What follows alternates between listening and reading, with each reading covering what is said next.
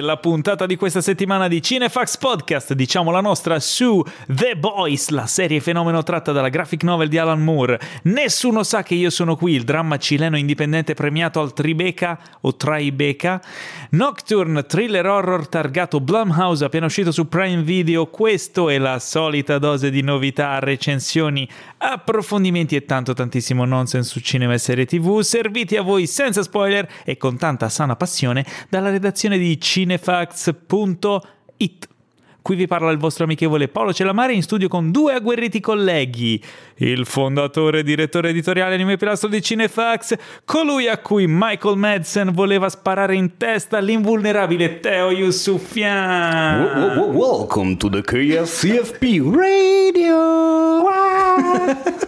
Ciao, Ciao a tutti. Niente, prima dicevamo che facevano ridere le radio americane perché hanno sempre tutte queste voci molto Sì. calde, molto Abbiamo yeah, deciso- welcome. Se ci dobbiamo ispirare a qualcuno, facciamolo ai Facciamolo, migliori. facciamolo esatto. Ma in realtà non mi voleva spera- sparare il caro Madsen. Come ti ha, ti ha puntato la pistola? M- ma fatto- sì, ma con il dito ha fatto Eh, come perché non aveva caricata. No, esatto.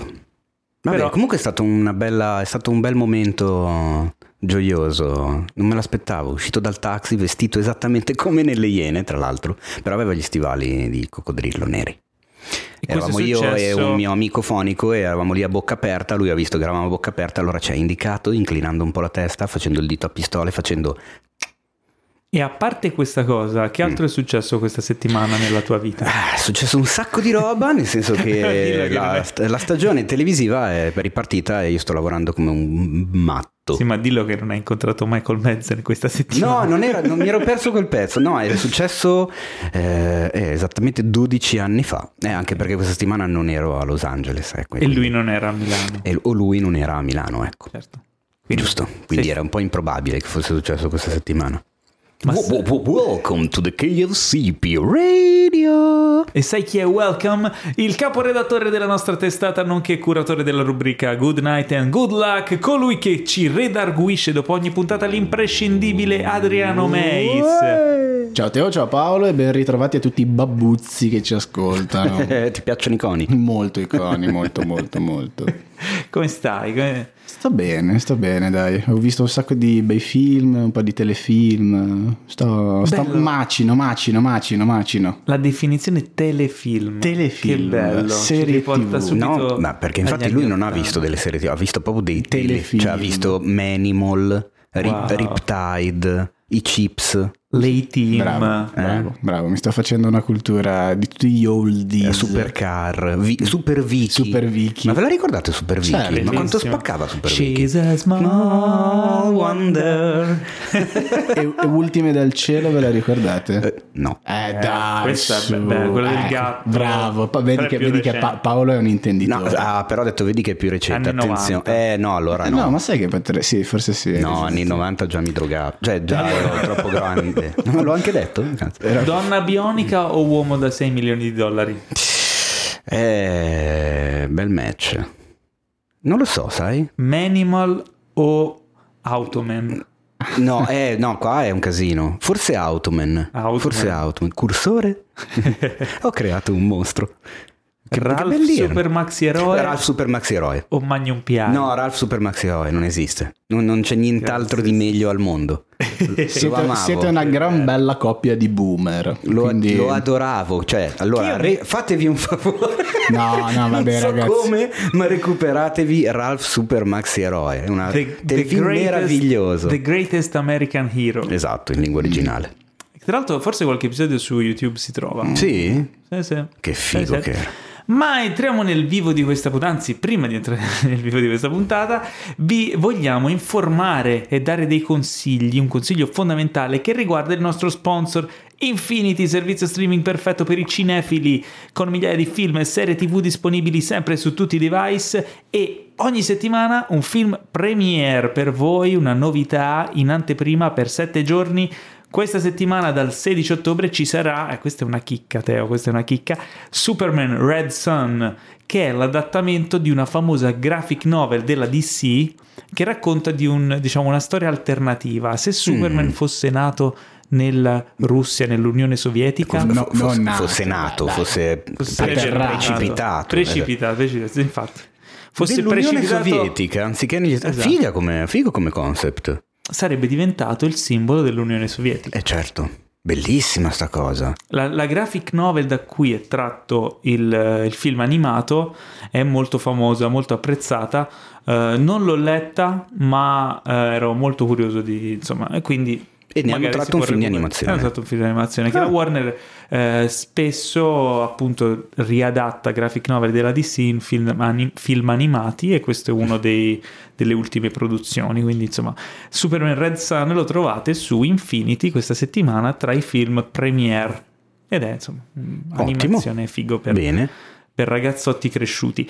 Eh, ma come tutte le settimane scegliamo a caso un film giriamo la ruota di Infinity scegliamo un film ed è uscito Il Padrino di Attenzione. Francis Ford Coppola Beh, capolavoro Beh. che- cioè se siete cinefili e non l'avete visto non siete cinefili. Siete o, cinefili. o lo recuperate subito su Infinity oppure toglietevi la vostra targhetta di cinefilo Eh, tra l'altro settimana scorsa avevamo parlato del padrino perché c'è stata la news del film che è stato annunciato eh, che racconterà del- dei retroscena di, Della preproduzione della del film. Non so se solo della preproduzione, forse anche della produzione. Non è stato ben detto. Probabilmente anche della produzione. perché- Addirittura? Quindi Sì, perché- vedremo anche un Brando Sì, pare, Ah. pare di sì. e anche un Duval, un James Caan. Esatto, Un- un Beh, Al che figata. Che storia. Ehm, è stato annunciato che i protagonisti di questo film saranno Jake Gyllenhaal Ghi- e, Ghi- Gyllenhaal.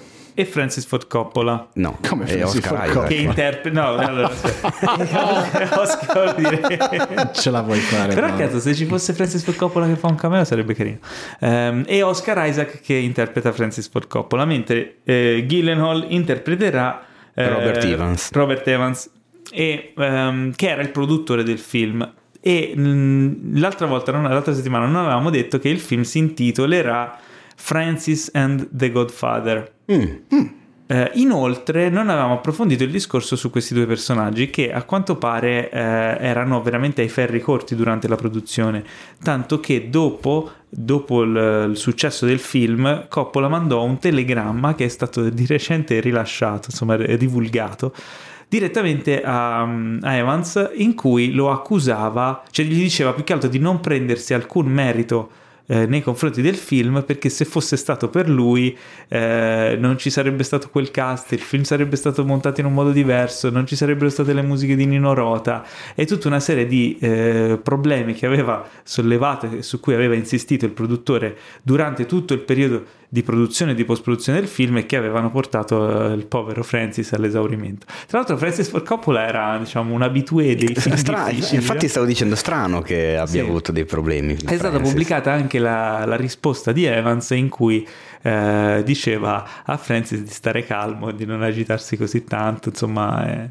Però diciamo che c'era una, una faida eh, tra di loro fortissima, tanto che poi Evans nel sequel eh, non fu, cioè fu allontanato dalla produzione, perché penso che se no Coppola probabilmente non l'avrebbe fatto. Mm. Eh, però insomma se non avete visto Il Padrino al di là di questo è un film insomma, Beh, epocale direi, assolutamente. È uno dei più... Ma non- cioè, credo che sia veramente uno dei pochissimi casi di 125 anni di cinema in cui si può tranquillamente sostenere è un capolavoro senza che ci sia troppa gente che dica Che no, dicono, non è vero.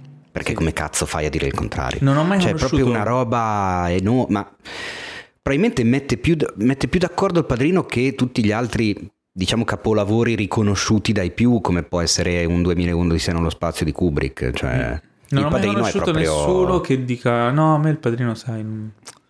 Al massimo No, esatto. dicono ma tra i due preferisco il secondo, però Sì, dicono comunque il esatto. primo grandissimo. Io preferisco il primo. Tu preferisci il primo? Io preferisco prima, ma perché lo sai, sono di parte, c'è Certo. Marlon e quindi mi piace di più. Mace? Il primo. Il primo. Quindi noi siamo per il primo. Però, insomma, Però, voglio dire, pure primo e se secondo non è da no, buttare. infatti. e continuo a spezzare un'arancia, perché ovviamente si parla del padrino e non posso eh, fare altro, nei confronti del terzo, che Mm, è vero che confronto agli altri due è due gradini sotto. sì, però preso singolarmente è un film della Madonna lo stesso. Ah, ma cioè. quello sicuramente. Eh, invece ogni tanto leggo sono- delle robe. "Oh, che schifo Ma testo." perché sono tutti grandissimi fan di Winona Ryder e di Nicolas Cage e li avrebbero voluti nel cast invece che la Coppola e Garcia. Giusto. Che secondo me, obiettivamente, per certe scelte il casting del Padrino parte 3 è stato un po' Mm, inventato, sbagliato, scegliete l'aggettivo che preferite. Quello sì. Però, insomma, Boh, io Nick Cage nella parte, nella parte del nuovo padrino l'avrei voluto tantissimo. tantissimo. Coppola. Nicolas tornando al primo, No, ragazzi, secondo me è veramente un film epocale, un film che va i costi visto per, eh, Aspetta, per però cultura volevo generale. chiudere sul 3 che è in lavorazione una versione rimontata del Ah, tre. sì, lo no, in realtà dovrebbe uscire a breve. eh? Sì, non sì, è che è beh, in lavorazione, è- cioè, è finito. Credo l'abbiamo finito, ma penso È che pronto? uscirà tra pochissimo. Ah, ok. Nelle sale, tra l'altro. Sperando che arrivi in sala anche da noi. Comunque sì, il, il padrino parte 1 è... boh, se- le, le- Inarrivabile. le tante volte in cui mi capita Beh, di sentirmi... Sentirmi Non c'è eh, è il padrino. parte uno. No, parte padrino. il padrino. È il film che quando ti pongono la, la- la- l'annosa domanda qual è il tuo film preferito, tante volte mi scapperebbe da rispondere il padrino, perché più lo, più lo guardo e l'ho, l'ho- guardato infinite volte, più ti rendi conto veramente della perfezione di ogni quadro, di ogni sequenza, cioè non c'è niente fuori posto in quel film. E non a caso sul sito, nelle nostre varie top 8 di redazione, Mhm. quando abbiamo fatto quella sui migliori, migliori film, nel senso che ci siamo messi a, a guardare tutti i film che avevano vinto l'Oscar come miglior film e abbiamo dato i nostri voti, le nostre 10 preferenze. Guarda un po' chi è arrivato, qual è il film che è arrivato primo. Tra l'altro mi sembra con anche un bello, bello stacco scarto, sì. sul secondo, proprio il Titanic. padrino. Ah, no. Proprio Beh, il padrino. comunque mettetevi comodi, sedetevi sul divano e mm, mettete su Infinity il padrino. Usando il codice sconto Cinefax avrete due mesi omaggio per guardarvi il padrino più volte al giorno. E a quel punto guardatevi anche parte 2 e parte 3. Esatto, bravo. Sono lì, eh, perché no? È il momento della domandona della settimana, ragazzi. Domandona, ne abbiamo scelte tre. Oggi siamo magnanimi. In realtà non avremmo Ecco, dovuto perché abbiamo esatto. un sacco di cose di cui parlare. No, più che altro Paolo, io ripeto, tu qualche puntata fa hai detto da adesso basta. La domanda sarà una. E l'abbiamo fatto solo in quella puntata lì. Poi già nella Ma puntata dopo tua, avevamo sgravato. Tenti e, e te ne vieni.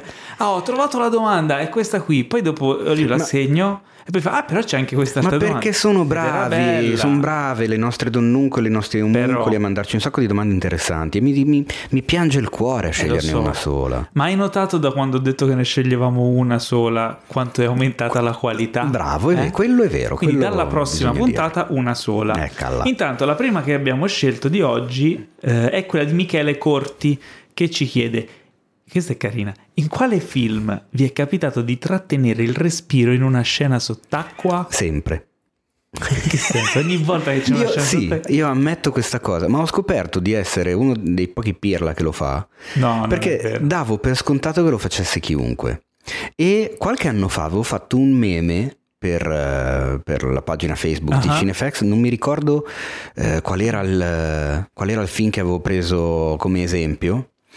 E avevo proprio fatto la cosa quando io nel film c'è la scena sott'acqua e tu trattieni il respiro.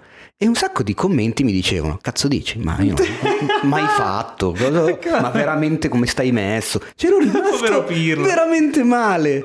In realtà a me viene automatico farlo da quando sono un bambino e ormai lo faccio, diciamo, come abitudine, come sfida. Per vedere se effettivamente è plausibile che il personaggio in questione riesca a trattenere il respiro così tanto. Quindi nel momento in cui lui si trova sott'acqua, io non respiro più per vedere se, se, se gliela faccio. E se il protagonista ha le branchie? No, vabbè, in quel caso no, Ah, E se la scena è al rallenti? esatto. Beh, neanche in quel caso. Quindi deve essere... Beh no, deve essere in tempo reale. Certo che se ti mangi l'alga branchia eh, non va bene più. No, io pensavo più veramente a Kevin Costner. Ah, oh madonna. no, io, io tendo a farla questa cosa qui. Però dopo qualche secondo smetto.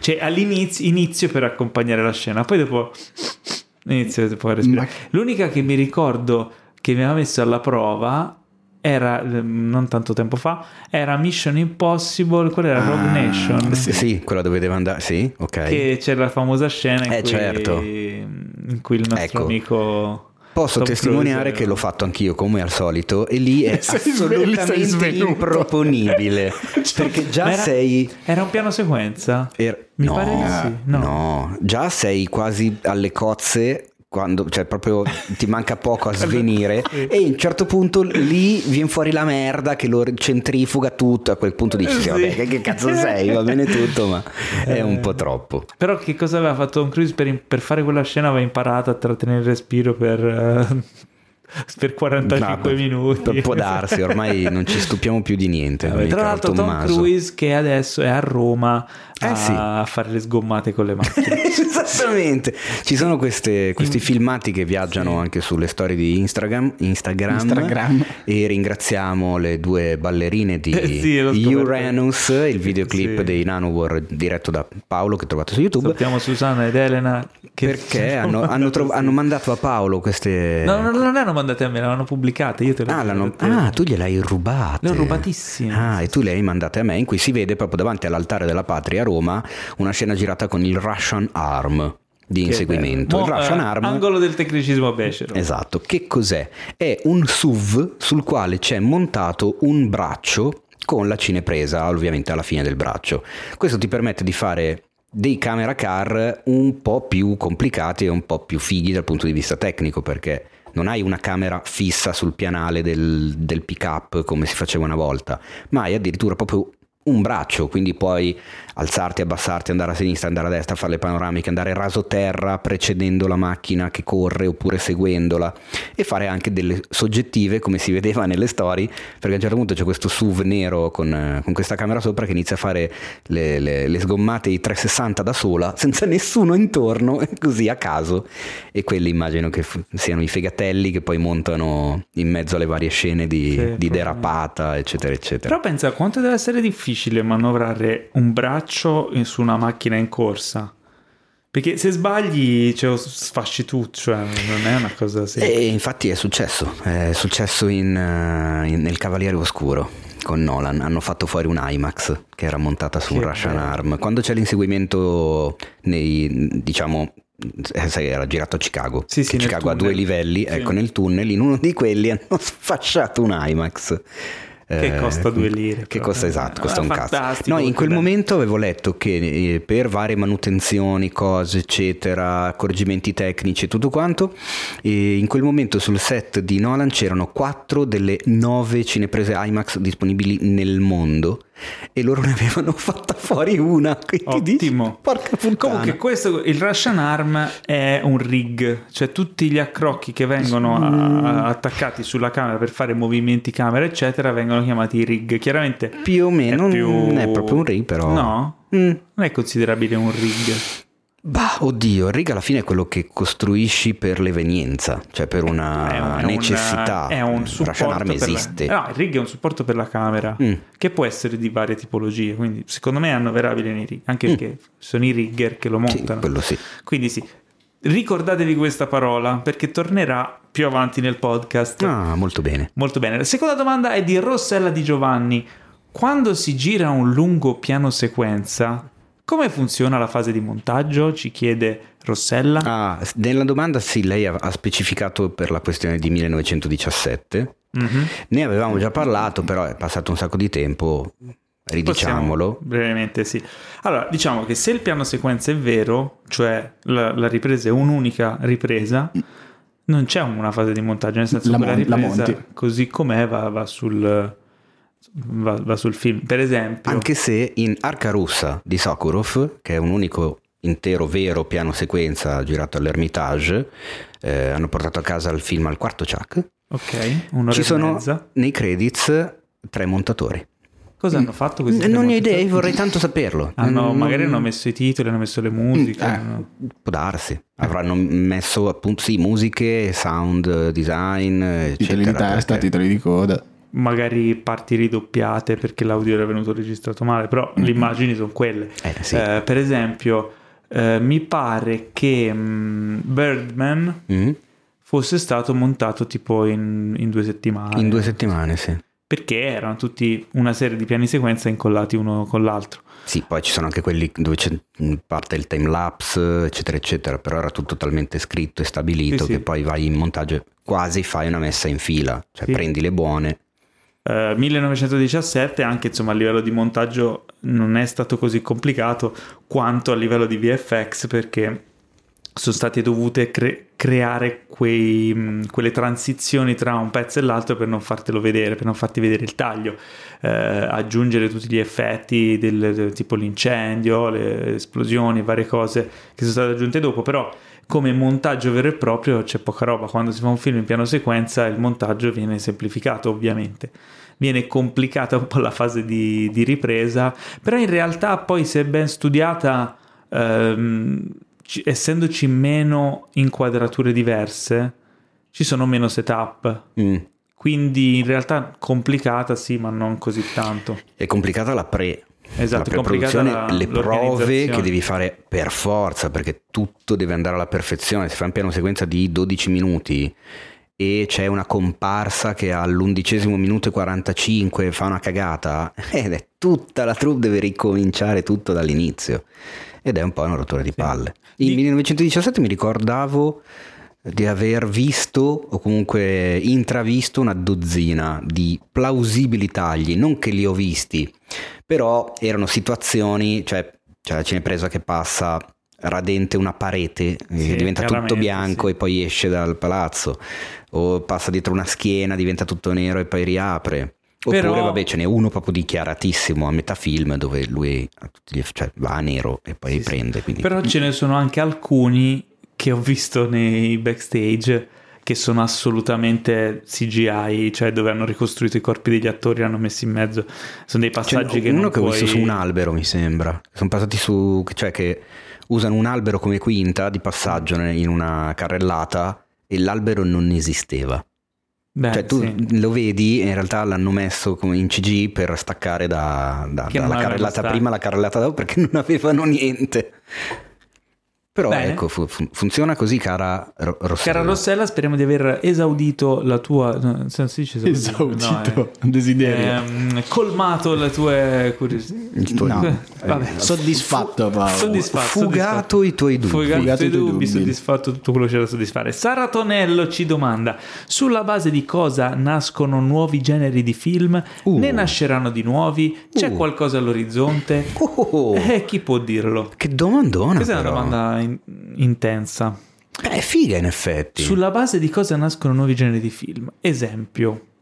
Eh, Beh, ci sarebbe da fare facciamo un esempio di genere. Uh, c'è da fare un discorso enorme sui ragazzi generi. cioè, ci, ci È- fai una lezione È una delle mie, diciamo, è uno dei miei sogni nel cassetto è riuscire a scrivere, ad avere il tempo per studiare meglio, chiaramente di quanto so, e preparare e proporre sul sito una serie di articoli eh, monografici sui generi cinematografici. Perché ho visto che c'è un sacco di confusione ancora in giro, c'è tanta gente che, anzi, ci sono anche molte persone convinte che il genere lo decidono loro. Cioè, dicono: no, secondo me Alien non è un horror. Ma non funziona così. Cioè, non, è, non è che va a sensazione. Cioè, ci sono dei canoni e quindi il film appartiene a quel genere o a più generi. Perché poi c'è anche da dire quello: sempre di più si mescolano Esatto, le a proposito di questo, ti faccio, anzi, vi faccio una domanda. Ehm, ci sono i generi, diciamo macro generi, Mm. eh, e ci sono i sottogeneri. Mm. Però, mentre il genere può essere commedia, horror, fantascienza, drammatico, Avventura, azione, storico, biografico, storico, biografico, guerra. Musical. guerra, Ehm, western Mm. è un genere. Sì. È Su- uno dei... Supereroi è un No. genere? Secondo me no. Perché? Perché no? Perché vai a vedere Azione, i film di- avventura. Dipende anche dal film, ci sono Sì, i... d'accordo. tipo Guardiani della Galassia è un film con i supereroi, ma è diverso da un Joker. No, scusami, da un Joker, da un eh, Batman v Superman. Però scusami, ah, Guardiani della Gala- Galassia, se togli il discorso supereroi, cos'è? Fantascienza, E commedia, Avventura, azienda, avventura azione. Fantascienza, avventura, e commedia, sì, secondo me. Ok, quindi un può- incrocio di quattro generi. Non puoi paragonarlo a, che ne so, un Captain America Winter Soldier. Però scusami, non è fantascienza commedia. Ora metto insieme Insomma. col western perché è un'altra tipologia di film che secondo me non è un genere. Mm. Eh, perché un western può essere un horror, può essere un film d'azione, può essere un film d'avventura, può essere un film drammatico. Ok, western è l'ambientazione, Mm, No, perché ci sono dei canoni comunque anche nel western.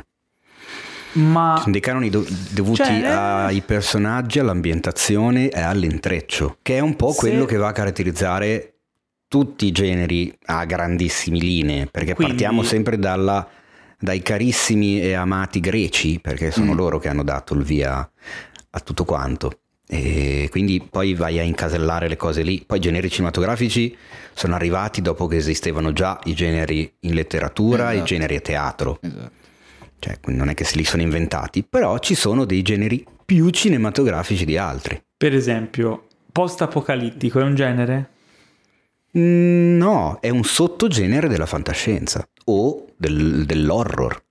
Sì. Mm, secondo me se, se western è un genere, anche post-apocalittico è un genere. Mm, è un sottogenere, cioè almeno è allora è riconosciuto. sottogenere. È riconosciuto come sottogenere. No, we- western è proprio. è Secondo me perché ne hanno genere. fatti tanti. Quando ne hanno fatti tanti è diventato un genere. Mm, In realtà no, perché ha delle caratteristiche Oddio, ben precise che non sono incasellabili in altri generi, è per quello che ne nasce uno nuovo, perché non riesce a, a dargli un'etichetta precisa con quelli che hai a disposizione. Mm.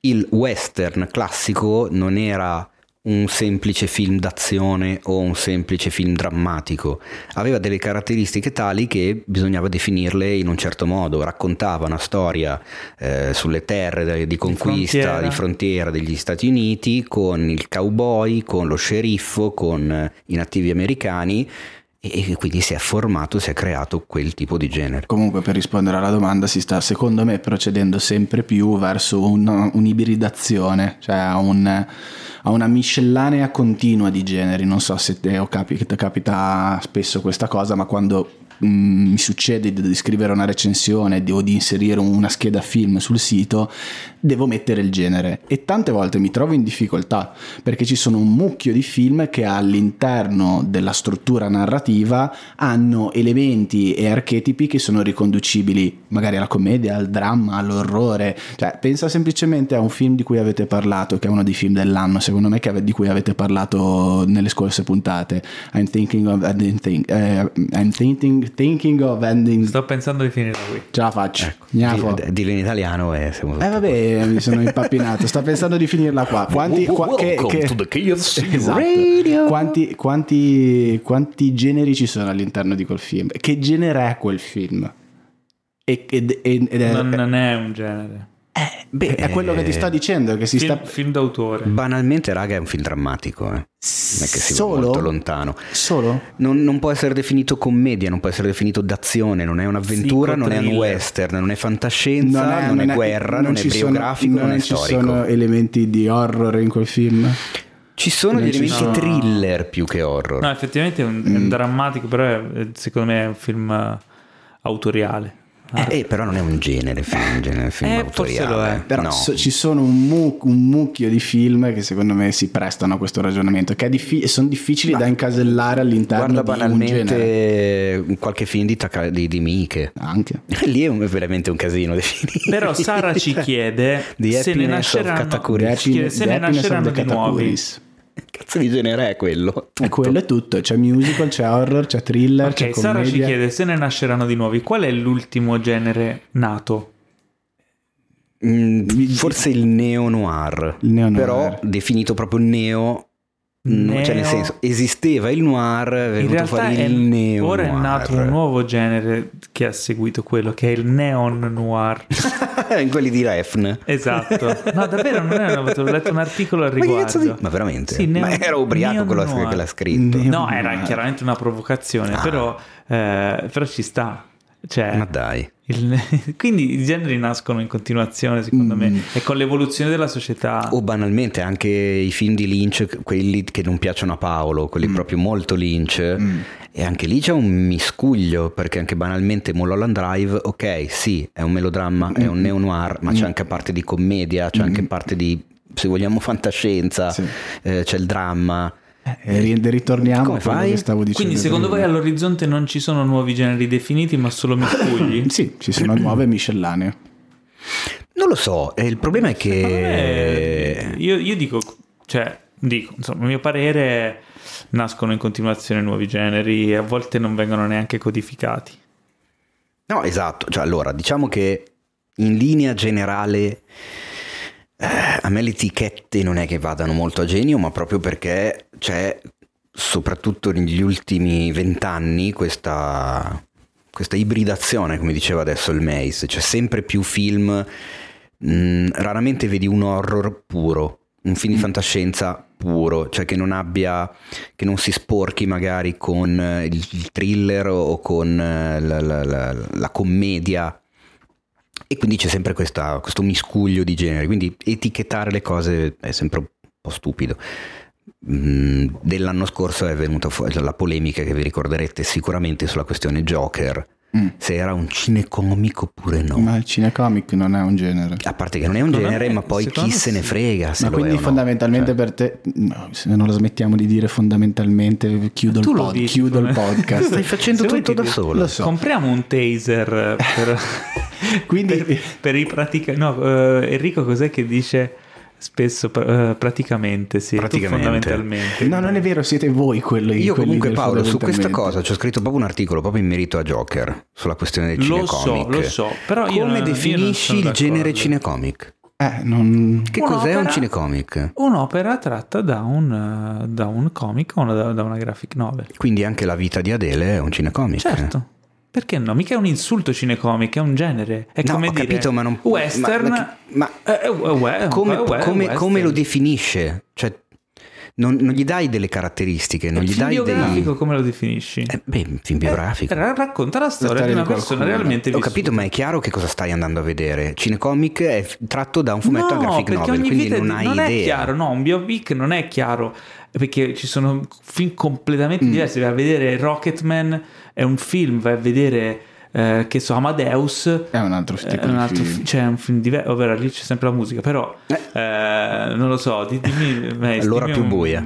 eh, cioè, capisci? buia. Non è che ti definisce il film, ti No, dice un'informazione, ti- ti dà "Attenzione, un'informazione." Questo film è la storia di una persona. Ma è un'informazione Questo- inerente al film, non alla fonte. Cinecomic ti- semplicemente ti dice che è un film tratto da e tu non hai idea di che film sia. Un film biografico ah, sai, hai idea di che film sia, No. perché ha almeno una Se non caratteristica conosci il definita. personaggio non, non- non hai idea.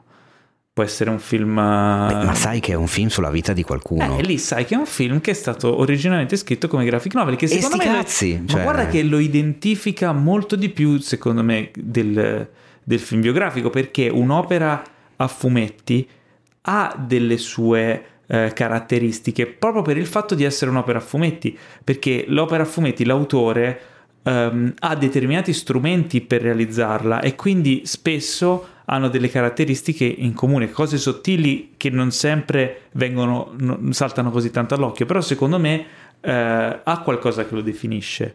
E non, è, non deve essere preso come una, un- No, una io non, cate- un- non dico che sia denigratorio, ma allora Eh. perché per i film tratti dai libri non Eh, chiamiamo cinebook? Esatto, lo stavo dicendo anch'io, quindi perché... Eh, potrebbe essere.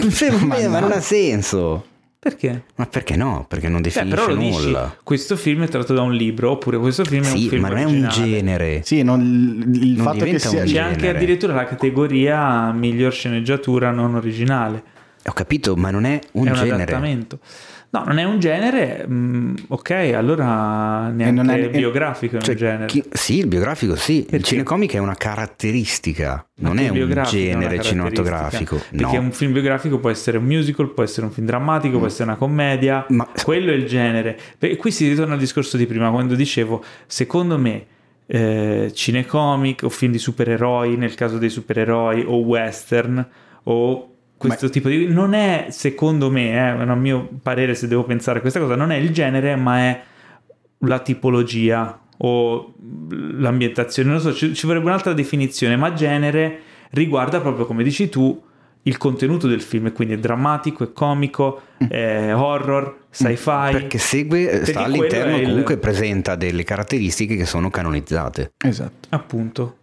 Quindi è un il biografico sottogenere. presenta delle caratteristiche che sono canonizzate, ti racconta la storia di una, di una persona vissuta Sì, però può, realmente. può essere appartenere a diversi generi. Su questo do ragione Non definisce il film. Ma sicuramente, ma per Cioè, quello È un, stiamo stavamo sottoge- è un sottogenere quindi. Qui si apre tutto un dilemma. No, sottogenere di cosa? Del drammatico? Te dici un film è drammatico, tipo, non lo so, eh, La via in rose, dramma, biografico. No, bi- sottogenere non si intende come secondo genere, sottogenere È sottocategoria. fantascienza, sottogenere viaggi nel tempo, fi- eh, Esatto, sì. sottogenere Per post-apocalittico. questo dico, ci vorrebbe proprio un'altra terminologia per...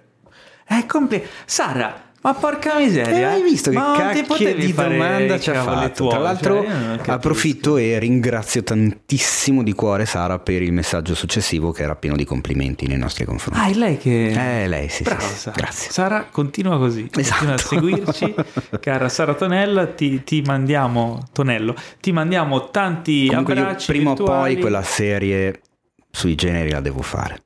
Ma anche perché Sarà una serie sui generi. serve, serve soprattutto anche a me. Mi sono comprato due libri nuovi, quindi figurati. Oh, Ancora non ho iniziato a Ma studiarmeli. audiolibri o carta libri? No, no, questa volta libri veri. Ah, ok. Che veri? Gli audiolibri non sono veri.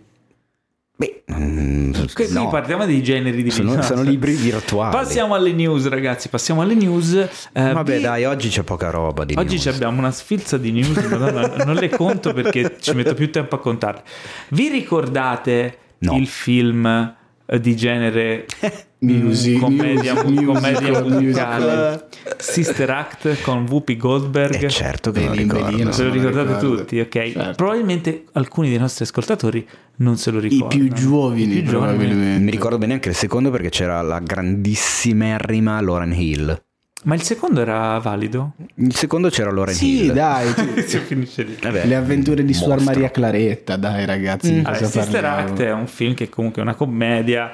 Whoopi Goldberg eh, credo che esplose con quel film Sì, il, suo, il sì. suo successo Beh, prima. fece in, in battuta in poco tempo Ghost e Sister Act. Ah, è vero, Ghost, spam sì, sì, forse. Ghost più di Mm. Sister Act la fece Che è esplodere. la storia di questa De Loris Van Cartier, se non ricordo male. Sister Act. Ah, beh, sì. Loris Van Ehm, Cartier. Dicevo, alcuni di voi magari non se lo ricordano, Mm. ma chi assolutamente non se l'è dimenticato è proprio Whoopi Goldberg. Eh beh, assolutamente. Perché cosa sta facendo Mace? Ho visto che sta girando per una serie di, di talk, fra cui anche l'italianissimo Che tempo che fa condotto da Fabio Fazio, e sta dicendo in giro a destra manca che sta parlando con eh, produttori o comunque stanno mm, vedendo se riescono a fare una bella reunion per tirare fuori un terzo capitolo delle avventure di Suor Maria Claretta. Ma dai. E, basta, quindi questa, questa è la notizia. Io non mi, cioè, i film mm, li, li- li- li vedevo quando ero bambino, ne ho un ricordo di infanzia, quindi tenerissimo. Erano divertenti, erano simpatici. Lei que- che era la donna del boss eh, ma- malavitoso, che se non ricordo male era Harvey Keitel. eh, È vero, era cacchio, avevo rimosso. E lei, voglia. lei era la donna, la donna del boss che a un certo punto assisteva a qualcosa a cui non doveva assistere, forse a un omicidio, e il detective dell'omicidio che la deve mettere, la, la- la mise- la- la mette sotto protezione e la manda in un convento. Sì, quindi, Quindi lei, lei- lei è una donna abituata a vivere nei casinò, a fare la- la- veramente la pupa del boss e si ritrova in convento con le suore. Fantastico. E quindi Possiamo inizia a dirlo? cantare nel coro. Anzi, Possiamo- organizza il coro, scusami. Possiamo Scusate, tra dirlo? l'altro nel cast c'è anche Maggie Smith. Sono andato a, a controllare. È uscito nel 93 in Italia. Ovviamente non poteva mancare il sottotitolo italiano perché da noi è uscito come Sister Act Una- trattino una una svitata svitata. in abito da suora. Eh. Però ci sta, dai, questo sottotitolo Possiamo metterlo nella lista dei fatevi un favore, secondo voi? Mm, se, se siamo di manica larga, sì. Dai, non è, era figo. Non- Ghost? Ghost, mm, sì, Ghost sì, dai. Dai, che c'è pure dubbi su... Dai, Sì, eh, Madonna, siete senza cuore. Guarda, più Ghost di Ma Sister guarda Act, che sono, il, pri- sono il primo che ti, ti- ti- dico che la videocassetta alla VHS quando ero bambino io- di Sister Act 1 e 2 io le ho consumate, ce l'ho nel cuore che quel film. bello, guarda. Ma di qua dire ai nostri ascoltatori fatevi un favore, poi ora se no Ma diventa... guarda che secondo me era una commedia... Non so, dovrei rivederla adesso. Più Ghost che Sister Act. Ghost Ma poi sì, in. Ghost c'è Vincent Schiavelli, che è sempre stato uno dei miei attori preferiti e non l'ho mai detto a nessuno, perché c'ha quella- c'aveva quella faccia ultra tragica. Hai presente film? Il grande irreprensibile Sì. Vincent Schiavelli. quello Vincent che- Schiavelli? Ma è quello che faceva il quello che faceva l'altro fantasma, sì, quello che aveva la faccia Ah. triste, tutto. Ah, quello tutto... Oh, faccia lunga. Esatto, Sì, sì, sì, che ogni volta che lo trovavo in un film... Cioè, si faceva sempre il mafioso. Cazzo, c'è Vincent Schiavelli! Un po' come quando becco Joe Pantoliano o Paul Giamatti. Ci sono questi cacchi di. Eh, Guarda, è incredibile, hanno tutti e tre il cognome italiano. Comunque, cioè anche Paul Giamatti è un attore che mi piace Giamatti. Giamatti, cioè, beh. proprio... O Giovanni Ribisi. O Giovanni Comunque, Ribisi, mm, adoro Giovanni Ribisi. Ma perché anche lui ha il, stiamo- titolo, ha il cognome italiano? Perché i migliori sono italiani. Ma è fantastica Al cosa. Pacino. Vi richiamo al dovere. Vabbè, allora, sappiamo, Robert De Niro. DiCaprio. Andiamo Eh, proprio a DiCaprio. guardare. Whoopi Goldberg, tra l'altro, sta, sta avendo una sorta di renaissance eh, perché è, è in uno dei trailer che abbiamo visto oggi. Di cui Facciamola parleremo una più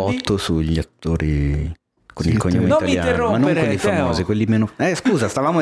stavamo Perché qua vengono fuori idee per Ma, i nuovi eh, vabbè. articoli. Dicevo, Whoopi Goldberg è una sorta di renaissance in uno, in uno dei trailer che abbiamo visto oggi e si parla di una Eh, sì. sua partecipazione a- alla prossima stagione di Star Trek Picard. Ah, ricordiamo oddio, che parte il, la il suo ruolo parentesi. più importante è stato in Star Trek The Ma Next Generation, ma andiamo avanti. Fatemi quando ha finito. È in Ah, preparazione un finito, ok. remake di The Others Eh sì. Sono ah, loro gli in casa spettri. Ve lo ricordate di Others? Eh, Sono loro sì. gli spettri. Ah, era così il titolo italiano? Esatto. Ma no. No, stavo citando Caparezza. Genere? Eh, vabbè, ma perché devi fare lo stronzo? Ma vabbè, genere è un thriller, horror. No, è un horror. Sotto- horror, horror. ok, horror, sì, sì, horror, horror. horror. Ha tutte le caratteristiche dell'horror. Con Nicole Kidman, Eh, irriconoscibile. Ma cosa stai dicendo? Come Vabbè, era tutta make-upata con il prosthetics. Che eh, cazzo dici? Quello di Hours, dove fa Virginia Woolf. Eh, sì. Questo è di Ah, è Others. vero. è un'altra. In The Hours ha pure vinto l'Oscar. Ecco, tra l'altro fatevi, vedere serie sul fatevi un favore, guardate The Hours. Eh sì. The Hours o The Others? No, The Hours. tu- e con, eh, co- anche No, con strepitoso io l'adoro quell'uomo ed Harris. Ma Vabbè, beh, sì. ragazzi. Però anche The Others io lo butterei sui fatevi un favore. Mi era piaciuto Un parecchio. po' lentino. Dici? Eh. A me ha affascinato Beh, tanto. tra No, i- beh, sì, aveva una bella. Tra i due The Hours. Tra i due, sì, tra i due. Grande colonna sonora di Michael non Ma hanno male. deciso di O Glass. remake- No, Glass. Scusate. Hanno deciso scusi. di, di remakeare invece The Others. Eh, dicevo, genere horror, sottogenere. f- Non lo dico. No, ecco, in questo caso secondo me Non lo- non lo horror spoil- punto. No, non dire un cazzo. E, no, la cosa che mi ha fatto ridere eh, leggendo la news è che i diritti praticamente del, del film originale, cioè comunque i diritti sulla storia per poterne fare un remake, hanno fatto un giro del mondo allucinante e l'ultima volta che sono passati di mano, sono passati di mano questo aprile e in questo momento ce l'aveva una società che fa capo a un'altra società, che fa capo a un'altra società posseduta dal presidente dell'Atletico Madrid. Ma sul serio. Che mi ha fatto morire da che dico, ma che cazzo c'entri, scusa? Ma perché? Non lo so, poi però ho pensato a De Laurentiis, ho pensato a Cecchi Gori, ho detto, beh, Beh, abbiamo altri tutto casi anche in casa di, di presidenti di calcio che hanno le, le mani sì. sul cinema. Allora, dovete sapere, cari ascoltatori, che eh, la nostra scaletta Ma viene... voglio fare una parentesi, posso fare una parentesi prima di la prossima news? Sì, però ti sei giocato la terza carta interruzione, dopodiché non mi potrai più interrompere. Cazzo! No, Eh, te la dai. giochi adesso o te la tieni per dopo? No, me la gioco adesso perché ce l'ho proprio qua. Ok, va bene. Allora, avete rotto i coglioni Chi? con i vostri commenti. Mi sto rivolgendo a chi ci ascolta. A tutti Ogni volta che alcuni? esce la notizia su un remake. Basta. Ma mi rovinano il film. Non, non cagate il cazzo, basta. Allora, è successo che io il giorno prima ho parlato di The Departed di Martin Scorsese. Che è un remake. Tutti bellissimo, Bellissimo, bah, fantastico, mi è piaciuto un casino, bim bum bam. È un remake ed è stato fatto meno di quattro anni dopo il film originale. E non vale una cicca del film originale. E Che il film è? originale è Infernal Affairs con il grandissimo Tony Leung. Che l'altro. diciamo a tutti quanti che ci ascoltano. Fatevi un favore, Fatevi un assolutamente. favore, Tutta la trilogia. E, eh sì, perché ne hanno fatti tre.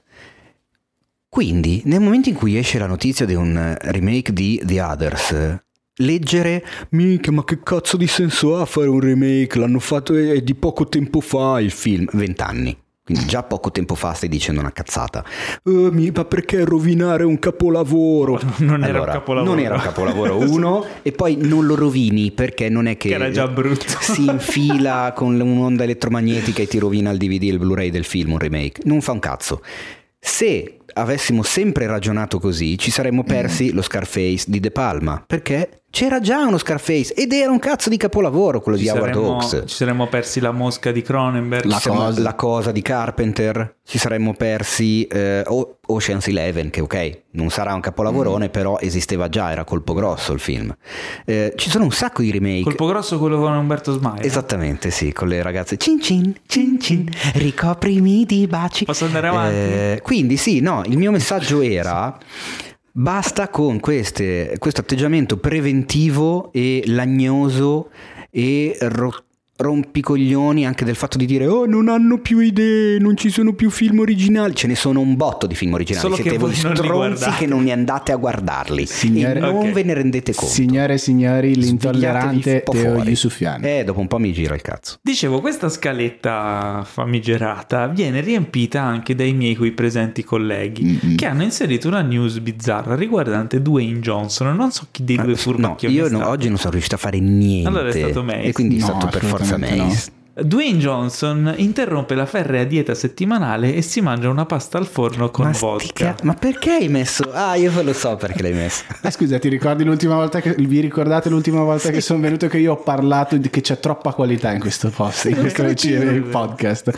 Bisogna buttare un po' di merda ogni tanto, ragazzi. Quindi un po' di news di quelle pecorecce Anche belle, perché- Beh, stupide. però guarda che lo sai che questa settimana Dwayne Johnson ha battuto un record, è Mm. diventato l'uomo americano più seguito su Instagram, Ah, Sì, tipo ha sorpassato i 200 Eh, milioni di ecco, follower. so- questa o quella del- della È pasta die- con la è dietro vodka. a Rihanna e dietro a Cristiano Ronaldo. Ah, che bello. Eh? Chi, sono- chi è il più seguito nel mondo? Cristiano Ronaldo. Perché? Beh, perché, Perché fa perché, gol. perché Cristiano Ronaldo. Perché ha il insomma. Ho coronavirus. capito, ma perché fa gol? Vabbè. Eh, capitano. però vai, se- complimenti Dwayne Johnson, ti aspettiamo ospite nel nostro podcast. Comunque sei un cretino, ma io so perfettamente perché l'hai messo. No, ma perché, perché se te guardi, se te seguissi un minimo l'informazione cinematografica italiana, te sapresti che il tenore delle notizie medie sono queste. Quindi perché non ci adeguiamo anche noi ogni tanto e pubblichiamo e postiamo un po' di merda, no? Che la pirla. sparniamo un po' in giro, no? Ma noi non- ogni tanto le facciamo queste cose. qui. Devo, devo dire la verità, tante volte io Noi, devo no, allora resi- noi come sito, come politica No, non le facciamo. podcast. Ecco, Io un sacco di non so cosa dica il direttore io editoriale, resisto, ma io non- resisto alla tentazione di ins- inserire delle news un po' gossip. Però nel podcast ci sta, Ci sta, come sito sì. la politica è proprio un, Facciamo un po' nostri- diversa e tra di noi diciamo che ogni tanto siamo tra il, il divertito e, E lo sconvolto. e lo sconvolto e il compassionevole nel vedere testate anche enormi che lanciano con tutti i, crismi e gli strali di questo mondo notizie come The Rock ha interrotto la dieta per un giorno. Guarda che pasta si è fatto al forno. Ma che cazzo di ma che video. cosa si tra parentesi Cioè, video. e, non su testate generaliste, eccetera, proprio testate improntate e solo sul cinema. Che uno dice: Ma Noi, noi invece parliamo di cose serie, ad esempio abbiamo parlato più di una volta del caso Cuties Netflix Eh, Minions, eh, in italiano Mignon. ra- ragazze, com'era in gamba? Mm, vabbè, il film famoso di Netflix che è stato uno scandalo in America perché era stato promosso in maniera poco poco edulcorata e, e molto fuorviante, film Mhm. che comunque denuncia la situazione delle, pic- delle ragazzine giovani che vengono bombardate nei social, nei media da modelli di comportamento poco edificanti e finiscono per eh, credere che quello sia il modello giusto.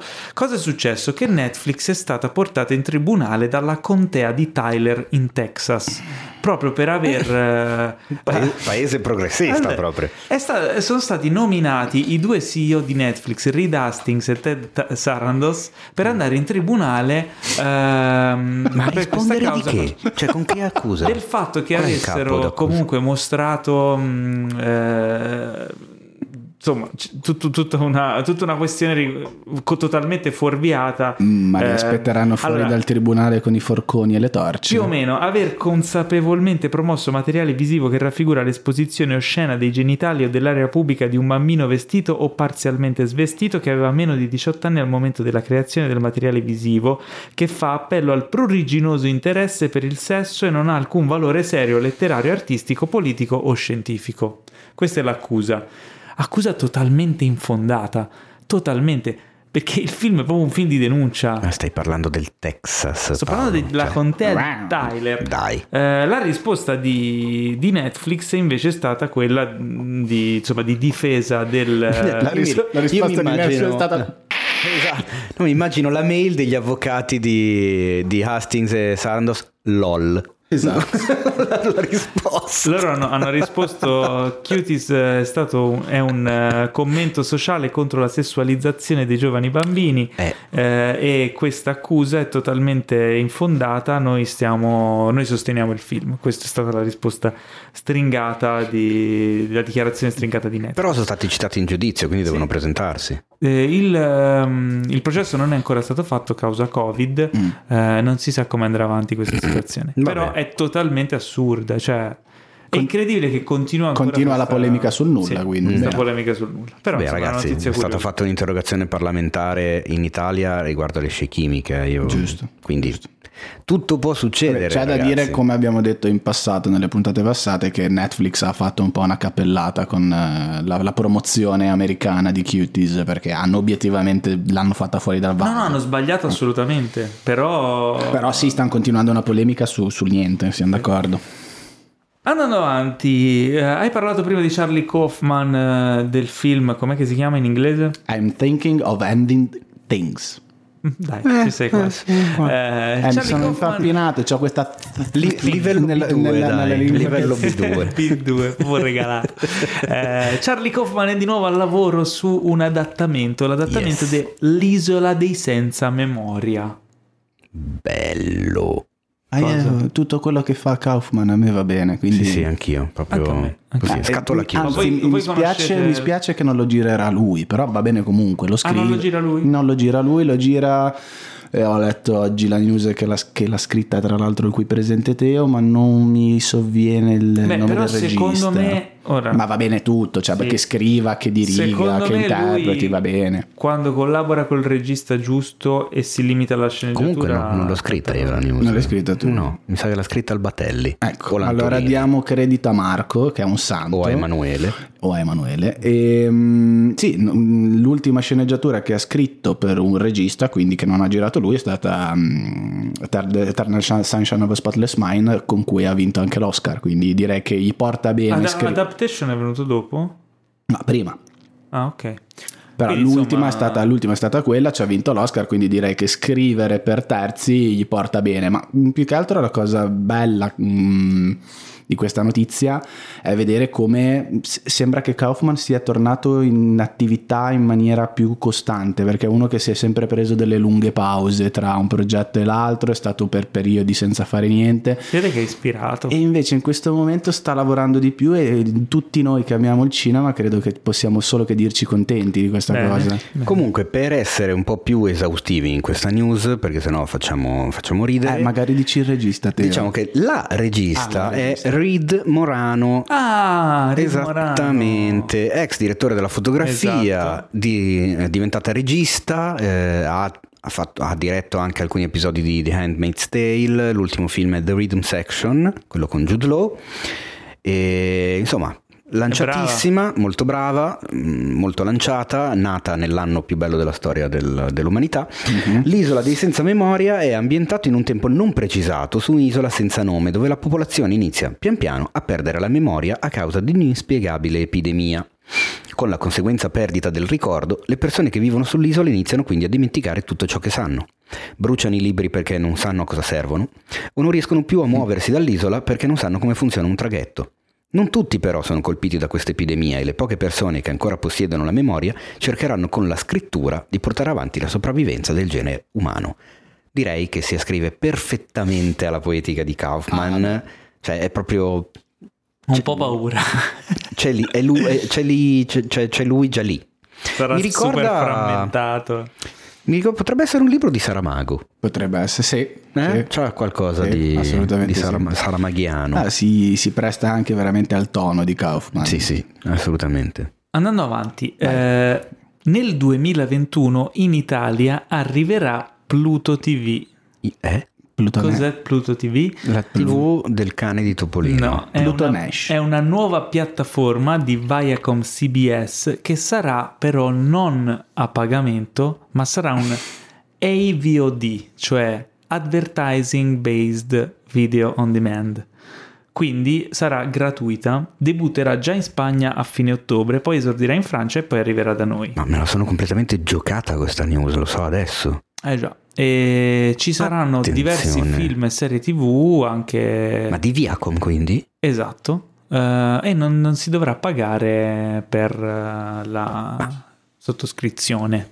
Ah, Ci Ma saranno- scusa, eh. E eh, come si finanziano costoro? con la pubblicità, ci sarà Con la pubblicità, pubblicità, come però- guardare la TV generalista, Ah, però ok. on demand. TV generalista on demand. Ma quindi vuol dire che durante i show, le serie TV, i film, le cose che proporranno, ci sarà la pubblicità in mezzo, come in televisione? O, Sì. o magari prima. Sì, Mm. beh, tieni conto che le serie TV hanno quelle mh, prodotte dai network Qui- hanno gli spazi, Gli per mettere la spazi, sì, pubblicità, certo. quindi probabilmente penso che inseriranno le pubblicità proprio lì. Quindi invece che farci arrivare Paramount più o CBS, CBS All l'Access, Access, No, è ci- vero ci che cambia nome. che è diventata Eh, Paramount più, anzi Paramount Non so Plus. se poi ci saranno anche cose più, più nuove. eh, però tipo ci saranno un sacco di classici tipo i film di James Bond eh, Thelma e Louise Teste Eh di beh, Cono eh, Paramount La famiglia CBS, Adams insomma, di Beverly. Hills 90210 Ma dai, eh, e tante altre cose quindi boh, potrebbe essere un archivio di cose magari che adesso hanno meno appeal che però almeno la possibilità di vedere no? magari ci mettono le serie che dicevamo Eh, prima infatti stavo pensando anche a quello, però di CBS... eh, mm. Ah, Eh, oddio, CBS no, ha una che cacchio. storia. Eh, infatti sì, porco cane, no, anzi, ce ne sono parecchie. speriamo bene No, vabbè, ma che ridere. Però chiaramente tutti questi contenuti scompariranno da altrove oppure no, però secondo no me... magari no No, sostenendosi con la pubblicità probabilmente li manterranno anche dalle altre parti, vendendogli le licenze. Beh, eh, dunque, eh, nuova. Questo è un po' gossip, però non l'ho inserita Ecco. io. Perché oggi Mace era in Sì, palla. ecco, voleva, voleva lasciare un po' di palline di cacca. Abbiamo, abbiamo mai parlato del caso Amber Heard versus Johnny Depp? No, e per un, ben- e per un motivo preciso. Perché è gossip. Perché è gossip perché ci sono i tribunali di mezzo e quindi parlare delle robe mentre sono in divenire secondo me è, è una roba da Barbara D'Urso. Sì, fondamentalmente riassumendola in due parole, eh, Amber Heard e Johnny Depp sono finiti in tribunale, loro erano sposati se non sbaglio, eh, prima sembrava che lui picchiasse lei, poi che lei picchiasse lui, eh, poi lei gli porta via i soldi e lui scappa dall'America. Fine. Ecco. Andando avanti. Bello. E questa, questa Oh, anche l'ha messa, l'ha cinema. messa in- Ma mai esagera, tipo aveva proprio... eh, Ma non ci si fanno le views con questa roba, scusa. Ci si fanno un sacco di views, Bello. soprattutto se metti nel titolo Amber Heard cagava sul letto di Johnny Depp.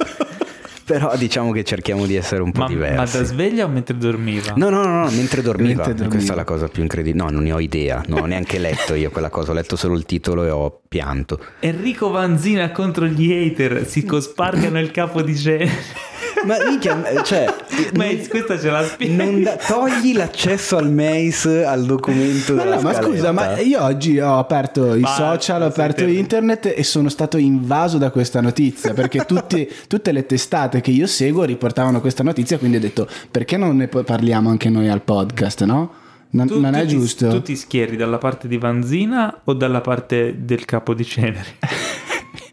Io mi schiero dalla parte di- perché tra l'altro ha insultato anche noi perché ha parlato riferendosi a, di- A della, Cinefax. sta- no, no, della stampa cinematografica eh, ha dato degli idioti no, non- forse non lui però comunque mm, greggio anche insomma c'è, Vabbè, stato, c'è stato Scusami, in questi eh. giorni qua nell'arco di questa settimana c'è stata una grande un grande fermento intorno a questo film che è uscito Io nel ricordo frattempo. male o quando abbiamo parlato in- su questo podcast di lockdown No, non è all'italiana? ancora uscito, esce il 15. eh, però stanno Ok. uscendo i primi articoli le prime Vai, Teo, recensioni non mi puoi più Ah, interrompere. Sbaglio o quando abbiamo parlato di lockdown all'italiana in questo podcast ne abbiamo parlato bene consigliandolo? Ora io non ricordo bene, però sì. mi pare che era andata così. Assolutamente. Ora ricominciamo con le news serie. Tra l'altro noi sul sito abbiamo, mi ero dimenticato di dirlo l'altra volta, ma abbiamo Un'intervista un'intervista a Enrico Enrico Vanzina, Vanzina. Ah, sì? su cinefax.it. Eh sì, Con il capo cosparso di ceneri. con, il- con il- qualcos'altro con spasso di cenere però vabbè. Mega news bomba super top fantastica che sono già super eh, in fermento. Eh, finalmente sappiamo chi interpreterà Oh. la protagonista di Mad Max Furiosa, il prequel di Mad Max Fury Road Aspetta. sulla famosa eh, Imperatrice. Imperator Fu- Furiosa. No, non è Imperatrice, si chiama Imperator Furiosa. interpretata ne- in Fury Road da Charlize Theron, sarà sostituita nella sua versione giovane da, da, diciamo, un'attrice diciamolo al 3 da un'attrice che già, c'è, Teo sta già sbrodolando scodinzolando da tutte le parti. 3, 2, 1 Anya Taylor-Joy ormai da quando ti sei inventato quella roba lì per Gnagna me è diventata gnagna Anya Taylor Taylor-Joy o Gnagna Taylor-Joy per noi sarà la protagonista sarà furiosa e direi che non potevano scegliere Affiancata tra l'altro cast già confermati anche due, ehm, prota- cioè due coprotagonisti maschili che sono niente poco di meno che Chris Hemsworth che è australiano anche lui e Yahya Abdul Matin II. che gli vogliamo bene perché ha un nome divertente da pronunciare. Vincitore già di un Emmy per, eh, credo per Watchmen. Eh, oddio, non me lo ricordo. No? Sì, sì, credo di sì. Eh, Beh, io me lo ricordo anche in uno degli episodi di, eh, dell'ultima stagione di Black Mirror, l'avevo conosciuto lì. O per Aquaman, Per Aquaman. dove fa Black Manta. Ah, è lui? No, in quello no, non- meglio, non lì lo è meglio ricordavo neanche. Però, eh, insomma, io sono super, super contento. Anch'io. Eh, che figata, vuol dire che si sta muovendo in avanti il film, vuol dire che... Eh beh, insomma, una volta che fai il casting... Eh, ormai è imminente. Era ora, insomma, è stato No, vabbè, bloccato non- per anni. Non guffiamo perché finché non è montato in sala il film può essere sempre... No, e anche Eh, perché diciamo che bloccato. ancora in questa situazione non è che i set eh, stiano proprio Vabbè, in tanto lo vanno a girare, di salute. Vanno in Namibia, figurati. Eh, ho capito, ma sei sempre in mezzo a una troupe. Cioè, non è che siccome sei in mezzo al deserto, allora puoi fare i cazzi che, Fa cazzi che caldo vuoi. lì, non succede niente. No. Ah, no, certo. Perché? No, in realtà poi non fa così caldo perché c'è un'escursione termica che la notte si gela. Eh. Però, vabbè, Quindi- comunque si sta muovendo avanti, siamo Comunque tutti io sono molto contento perché, ripeto, io da quando l'ho, scop- io l'ho scoperta, di, magari aveva fatto anche altre cose, un sacco di altre cose prima, ma io l'ho scoperta su The Witch. Io credo, il primo film in cui l'ho vista penso fosse Split. Ah, che è successivo a The Witch. Sì, perché The Witch l'ho visto dopo. E cacchio, mi aveva colpito subito, mi era piaciuta un casino, al di là della questione eh, dell'aspetto fisico, che ammetto eh, la, la trovo veramente attraente, però secondo me è davvero tanto in gamba e infatti, mm, come, no, era Split, poi Glass, sì. A me Split non ha fatto impazzire e secondo me la sua performance eh, lo, lo- lo tiene su. A me Split è piaciuto molto. Poi lei ha questo aspetto innocente, no? Mhm. Che secondo me per Furiosa, giovane. Già ci suggerisce che il personaggio che vedremo non sarà per niente come quello che abbiamo visto in Fury Road. Aspetto innocente che però in un mezzo secondo, se ti ricordi il finale di The Witch, riesce Sì, a sì, beh, diventare certo. veramente molto inquietante, Sì, proprio perché ha questa, questa, diciamo, questo, questo volto e questa fisicità, come si dice, da, da- da- da fatina quasi, che però quando ti cambia un attimino Eh, e va beh. sull'oscuro fa ancora più paura. Bene. Eh, andando avanti, ehm, allora, allora Sì. dunque, tutti Dimmi. quanti siamo fan di Eddie Murphy. Mm, sì, Tutti quanti siamo fan del Principe Cercamoglie. certo. E tutti quanti stiamo attendendo Il con seguito. fervore di sapere quale sarà il titolo italiano del sequel. Perché il Principe Cercamoglie in inglese si chiama Coming to America, Eh sì. cioè arrivando in America. Il sequel si chiama Coming to America con un 2 al posto del tu. Mm. E in italiano come lo chiameranno? Il principe, Principe di cer- cerca moglie? Il, prima il principe cerca moglie 2. No, oppure No, il principe triste. ricerca Eh, appunto, il moglie. principe ricerca Cerca moglie. Eh, Potrebbe.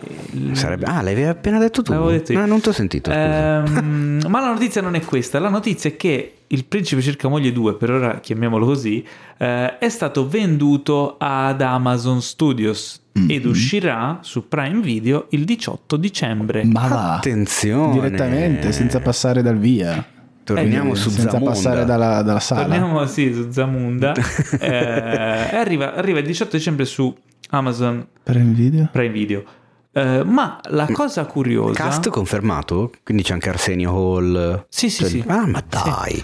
La cosa curiosa è che, Che pare ridere. che questo accordo sia costato ad Amazon la bellezza di 100 milioni di dollari. Sta minchia. Cosa? Eh già, Ammazza. Eh, si vede che ci credono tanto. Eh, direi. scusami, ma se il 18 dicembre esce Il Principe cerca moglie 2 su Amazon Prime, chi è che non lo va a vedere? Scusa, Beh. non ho capito. Beh, Sì, non capisco Pure la... se fa schifo, No, vabbè, è sì. gratis, clicchi, cioè è gratis, insomma, se, se- se sei abbonato a Amazon ce l'hai lì e... No, se- stavo dicendo non capisco perché non buttarlo al cinema perché sarebbe un colpaccio, ma eh, sappiamo Punto. bene perché non lo No, buttano beh, al cinema. detto, eh, eh, ti diamo Non è ancora il 50 momento. milioni, eh no, ma lo faccio uscire al cinema.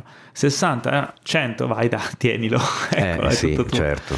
Quindi, insomma, colpaccio per eh, Eddie Murphy e la produzione di Coming to America. Eh, insomma, sono curioso di, di vederlo. Probabilmente mi deluderà, lo so già, Mm. però lo guarderò lo stesso. ma quindi ormai quella per- brutta moda di fare uscire i film in sala è finita per sempre. Non ne vedremo mai più. Cioè, ormai... Ci- ah, I cinema sono, secondo me, in ibernazione, non sono morti. Ah, Torneranno su con il vaccino. Speriamo. Esatto, anch'io la penso così. Sì, sì, no, è che a me preoccupa vedere tu- tutta questa serie di film che stanno eh, distribuiti, che vengono distribuiti e ve- verranno lanciati direttamente sulle Eh, piattaforme. ho capito, ma streaming. non è che ci siano molte alternative. eh. Cioè, è vero che le sale sono aperte, ma uno, non ci va nessuno. Due, ogni giorno potrebbero richiuderle perché vengono fuori nuove misure di sicurezza, perché sta succedendo il puttanaio che sembrava che dovesse andare a migliorare, stiamo peggiorando ancora come delle merde, perché siamo dei deficienti, diciamolo, a livello mondiale, perché due cose dovevamo fare e non le abbiamo fatte e siamo di nuovo nella merda come prima e auspicando che non peggiori di nuovo, e che cazzo fai? Te la rischi? No. Programmi qualcosa tra un mese? No. Ma No, anche perché- non è un investimento sicuro, non, Comunque, non- cioè, te la puoi rischiare. Rimandare, rimandare, rimandare non fa bene neanche eh, ai film. Cioè, ragazzi, il cinema è il contenuto, non il contenitore. Io un film lo voglio vedere perché voglio vedere il contenuto. Se poi lo guardo in sala sono più contento, ma se lo guardo sulla TV nuova sono contento uguale. Che non è se non lo nuova, guardo no. e non lo fanno e non lo guardo e, non guardandolo non ne fanno altri, quello è il vero male. Quindi Guarda, meno sono- male che ci sono le piattaforme. Sono d'accordo con te solo perché stiamo vivendo questa Ma situazione. chiaramente, chiaramente le- che cazzo a me manca andare al cinema Eh, due o tre volte a troia. settimana. Eh. Quindi, eh, andando avanti. A proposito di questo, Mhm. in America eh, una delle più famose catene di cinema è AMC. Mhm. Eh, adesso Beh, si è, può... la, è la- è la più grande in È la assoluto. più grande in America. La più grande del Nel mondo. Sì. ok. AMC Theater adesso ti può affittare in America una sala per soli 99 dollari. Ma va. Puoi, eh, puoi farti uno screening eh, da solo, tipo che voglio vedere, c'è 90 dollari da spendere, spendi, la sala è tua te lo guardi da solo. O puoi fare una, una festa privata fino a 20 persone. Quindi avere la sala per te e i tuoi Beh, 19 che- amici. Che sono 5 dollari a testa. eh. Esatto. Ma è una cagata. Eh, beh, sono vuote le sale. Sì, è vero.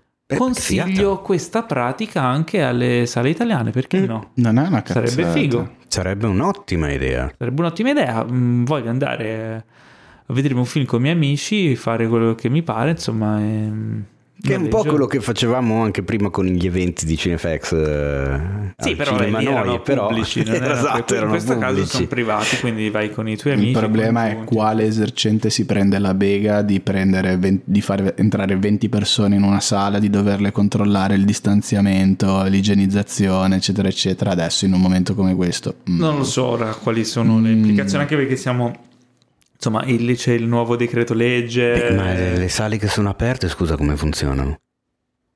E non è Sì, che dentro di- Funzionano esattamente così. Ti controllano la temperatura, devi tenere la mascherina, ci sono i posti distanziati Sì. e in quel caso sarebbe assolutamente identico, solo che non vai a vedere uno spettacolo da cartellone, ma vai a Ma vedere è quello, che, dici vuoi tu. tu. Poi vabbè, anche lì quello che vuoi tu perché è IMC. Da noi i cinemi, i cinemi, I cinemi. volevo dire i cinemini, I cinemi. mi sono interrotto a metà, è venuto fuori i cinemi, hanno un po' più di difficoltà perché c'è sempre la questione dei diritti, cioè Eh, non è che infatti. ogni sala può proiettare il cacchio che gli, che gli pare quando gli pare, cioè quindi è un po' più complicata Però essendo che tu stai affittando la sala ma non il film, si Eh, potrebbe... ma loro devono averla la copia del film da, da- da- da proiettare, devono pagarci i diritti.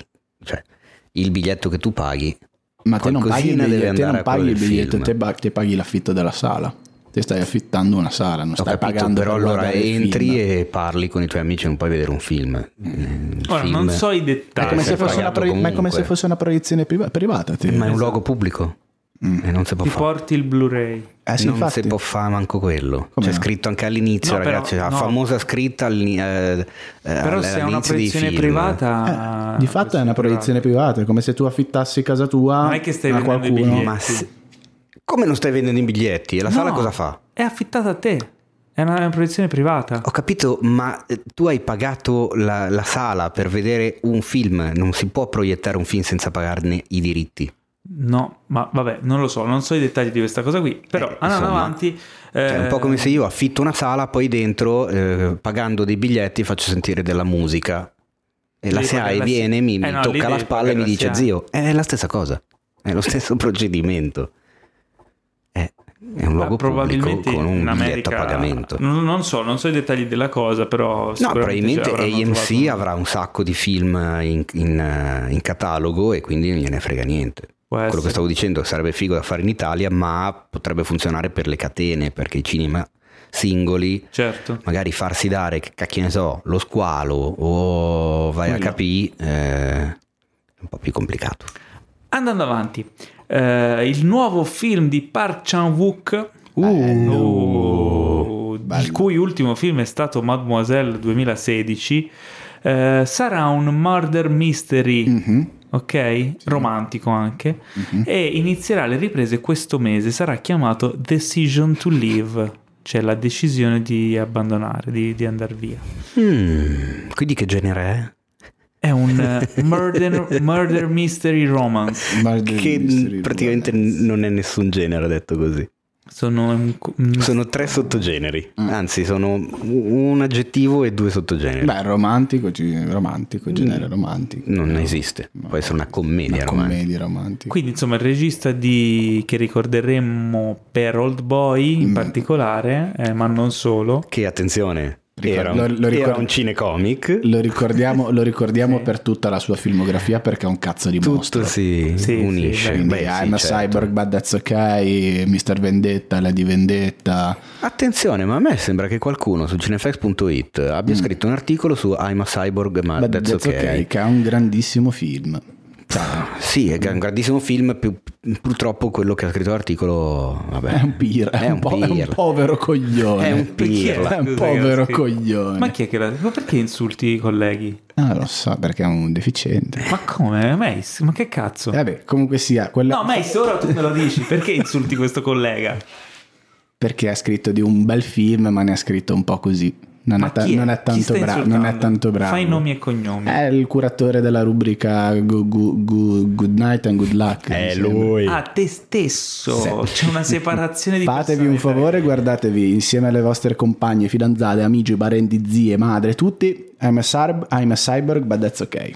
Ovviamente Lo devo non l'ho leggetevi anche l'articolo del mese che trovate. Ma no, vabbè, quello è secondario. Io... È irrilevante. È irrilevante, assolutamente irrilevante. Allora, vi ricordate, ragazzuoli, che prima vi ho detto fate attenzione al, Al rig. rig. Ok, Ok, è giunto rig. il momento di parlare di- Mind di the rig. Mind the rig. È Rig. giunto il momento, è giunto quel momento. Oh, sono contentissimo. Ehm, vi ricordate Jessica Henwick? L'attrice Jessica Henwick? Ma come, come si può dimenticarla? Già interprete di Colleen Wing in Iron Fist The Defenders Ma di che cazzo stai parlando? L'attrice. Dai, Teo, su.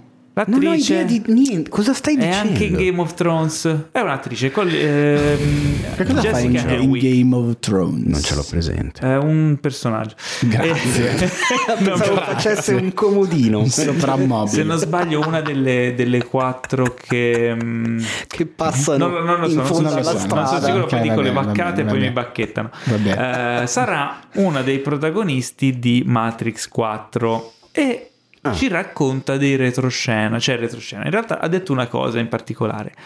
La sua dichiarazione è stata eh, Lana Wachowski, anzi il, ehm, la regia, le riprese, di la- il filmmaking di Lana Wachowski cambierà l'industria Eh, come l'ha cambiata il primo Matrix a suo tempo. Ha detto addirittura. i rig che sto vedendo usati Mhm. su questa produzione Non non li avevo mai visti e non ho idea di che cazzo siano. Così l'ha detto. ha No, detto. Allora. Ho parafrasato.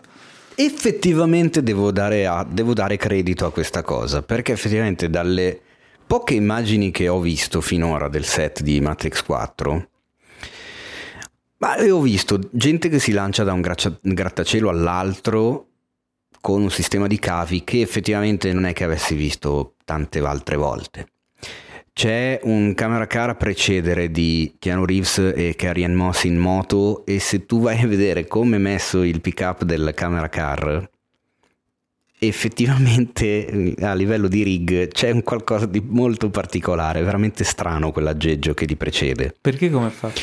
E beh, beh, come cazzo te lo spiego? Non te lo so spiegare, comunque le trovi, le- l'avevo, det- l'avevo data anche come news eh, sul sito, poi te la faccio rivedere. Cioè permette alla Ehm, camera di fare dei movimenti strani. Sono più camere Ah, sulla ok. stessa- sullo stesso pick up, ma c'aveva, c'aveva una roba stra- cioè era e- e- eccessivo come rig, cioè nel senso c'era un qualcosa, probabilmente faceva dei movimenti particolari che nel, nel video, perché sono video fatti col telefono dalla gente che poi li mette in giro.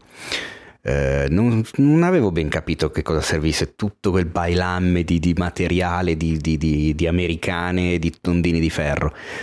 Eh, quindi effettivamente adesso che, che- che- che lei dice una roba del genere mi viene da pensare che forse qualcosa di vero c'è. Wow.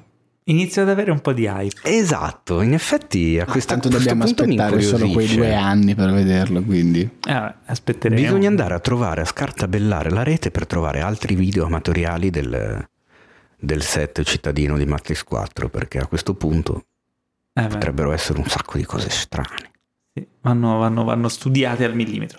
Oh, finalmente è arrivata la news che voi due aspettavate con impazienza. Io vado a fare la pipì. Alex Kurtzman fa il punto sullo stato di Su che- lavorazione delle cinque serie di Star Trek. No! E... Madonna santa! allora, eh, praticamente... cartina?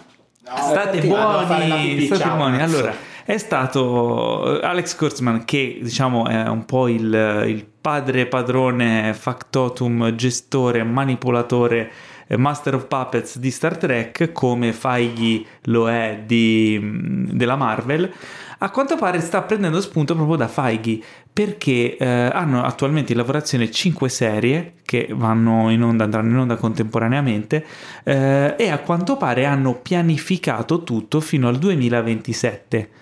Quindi sono avanti con la, con la sceneggiatura, sono avanti con pro- la progettazione di queste serie. Ovviamente dice che non è tutto scolpito nella pietra perché le cose potrebbero cambiare nel corso degli anni, però hanno una linea guida fino al 2027, il che è molto interessante perché in Star Trek non c'è mai stato una lungimiranza e una strutturazione così a lungo termine delle serie. Vedremo se sortirà gli effetti insomma interessanti che ha avuto il lavoro di eh, di, di Feige sulla Marvel. Inoltre eh, ci ha fatto sapere che eh, nonostante i rallentamenti sulla produzione dovuti alla, insomma, alla pandemia, eh, in realtà i ritardi non sono, non sono stati grossi e dovrebbero le nuove stagioni di eh, Picard e, di, e la- della nuova serie Strange New Worlds dovrebbero essere appunto in linea per, per uscire quando erano previste.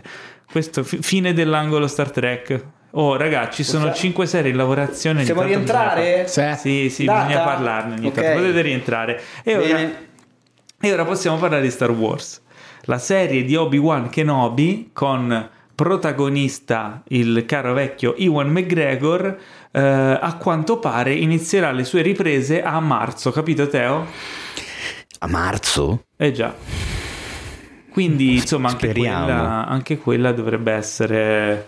Insomma, potremmo vederla prima, del, prima di quanto immaginavamo, anche perché se Beh, usano la aspetta, se iniziano a marzo... Inizio dell'anno prossimo? Ma se usano la tecnologia usata in Mandalorian... In e teoria sì, post- anzi, la- Esatto. l'hanno migliorata. L'hanno migliorata e la post-produzione dovrebbe essere molto più leggera, quindi in realtà Autunno prossimo? non lo so, ma i tempi di lavorazione della seconda stagione di Mandalorian sono stati rapidissimi.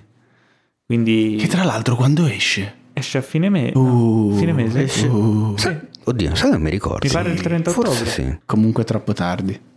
è sempre troppo tardi. Eh, e nel frattempo HBO di nascosto quatta quatta sta sviluppando Come? Scusa? quatta Quatta quatta, quatta. Hai in fatto silenziosa sta sviluppando come fosse un, enti- come fosse un animale, no? La HBO, HBO. arriva lì. Cazzo di verso la Questo è un cinghiale. Che è così, è tipo un, cinghialone. È un cinghialone bello. È un cinghialone con, con i peli di seta. Che va, Eh, che va, a eh, raspa- che va a raspare nel fango. Che bella Perché- immagine. No, eh no. Nella No. Nutella. Eh sì, è HBO si rotola nella Nutella. Questa immagine HBO quindi è un cinghialone con i peli di seta che si rotola nella Nutella. Va Eh, io me la bene. immagino così. Fantastico. E, e quando, quando non, non gruppola, non gruppola, sai come fa? Fa. Come fa? Eh, certo. Allora, sapete è vero che a casa pensano che ci droghiamo prima di, di, di fare le Oddio, tu ci hai puntate. portato il nocciolato. Quindi Aia. Ehm, HBO 44 grufoletta in qua e là e sta sviluppando una serie, una serie scriptata, quindi fiction, Mm. sulla storia della SpaceX di Elon Musk. Ah. E voi direte, perché? Chi se ne frega? Invece no, io ho letto... no, io, vabbè, se io si parla di letto- Elon Musk non mi viene da dire chi se ne frega. ho letto la biografia di Elon Musk e la storia di come è nata SpaceX e come è riuscita a diventare quello che è oggi è assurda, è veramente una storia iperdrammatica. Lo immagino. Tanto che fino al um, diciamo ci furono all'inizio della storia di SpaceX un'infinità di lanci andati male, di razzi che esplodevano e quindi dei soldi di Elon Musk che bruciavano Eh sì. con una rapidità incredibile. Tanto che l'ultimo ehm, il lancio, il primo lancio di successo di SpaceX che, che funzionò. Se fosse andato male quello, SpaceX avrebbe chiuso, Eh, erano finiti i soldi, quindi lui aveva investito tutto, sarebbe finito sul lastrico. Quindi insomma c'è una storia dietro anche umana d- per Elon Musk eh, super eh, interessante e quindi sono curioso di vedere eh, se andrà in porto, insomma se lo sviluppo di questa serie si concretizzerà, chi interpreterà Elon Musk, eh, eccetera, eccetera. Insomma, mm, una notizia... Capace che lo interpreti lui stesso. No, vabbè. Conoscendo un Però attimo ci, come chi ci fuori. vedresti tu a fare Elon Musk? Oddio. Mm? Non, ne ho la più pallida idea. Sai chi ci vedrei? Ehm, come si chiama? Quello che fa The Boys, il prote- Hugh in, The Boys. Ah, ho capito. eh, eh, figlio Jack, di eh, eh, ehm, Jack Hawk? Ja- eh, eh? No. Il figlio di Tanok. Non è il figlio, sì. Ma che cazzo dici? Ma veramente? Guarda, Lo scopro adesso. Ma non lo sapevi? Ma aspetta, quello che fa No, Yui... di, no, scusa, di Dennis Quaid. Ah, ok. Jack Jack Quaid, sì, il Quaid, sì, ok. Quaid. Infatti Perché, dicevo... ho- perché ho detto Ethan Hawke? Non lo so, perché Eh, forse vai, hai pensato vai, al- perché hai alla Ethan figlia di Ethan Hawke, Ah, Uma sì, Thurman. esatto, mi Maya Hawke. No, lui è figlio perché di, di Jack Quaid e No, di, di- Dennis Dennis Quaid. Quaid e, E? e, E di... e di... Dai, lo sai chi e è la mamma. Di? Vaffanculo. Andatevelo a trovare su Il Google. premio per questa domanda è... Andate, anche lei è attrice, non mi ricordo chi è, andatelo a trovare. Ehm, vabbè, quindi sì, ce lo vedrei bene lui, Jack Wade, a fare Elon Musk. Non so Mm. perché. un po' mingherlino. Eh, ma guarda, Mingerlino Elon Musk da giovane. Beh, da giovane, non è che ha iniziato a 20 anni a tirare in mezzo alla SpaceX, avrà avuto almeno una trentina. No, guarda che è iniziato. Poi ci sono delle cose assurde. Lui doveva comprare i missili dalla Russia e riadattarli. No, ci sono delle robe. Era andato a parlare con eh, l'agenzia spaziale russa e li volevo- lo volevano inculare. Cioè, ci sono delle storie assurde dietro. È molto. Secondo me sarà una, una bomba questa serie qui. Se è, una, è una serie, sì, è una serie. Eh, Ah, so, per chiudere l'ultima news, torniamo. Ah, di già? Parliamo di Eh, Chris sì, Evans. eh, No, non parliamo De- di delle Chris foto Evans, nude sui ma social. Ma ba- Ah, perché continui Chi di voi a lanciare vero, non palle abbiamo- di non cacca? abbiamo- hai ragione, Mace, non abbiamo mai parlato della foto del cazzo di Chris Evans e non troia. inizieremo oggi. Oh, meno male. Ok, perché parliamo Per- di Netflix e di Ted Sarandos che ha rivelato in un'intervista a Variety che hanno in programma una strategia riguardo ai film animati di Netflix. Vi ricorderete Klaus che è uscito il Natale scorso? Certo, abbiamo anche avuto l'onore di avere Nicola Finizio Esatto. qua ospite A quanto podcast. pare, il buon Ted eh, ha rivelato che, svilupper- che ehm, usciranno su Netflix Mm. sei film all'anno, sei film animati originali all'anno. Bello. Più di ogni, altra, mm, ogni altro studio di animazione ma- major, ok? Mm. Quindi una cosa abbastanza rivoluzionaria. ma anche perché è una valanga di gente impegnata su una roba Eh del già, genere. eh già. Come- Eh, sei all'anno? Sei all'anno. Ma, ma è E saranno come animati come un film polacco.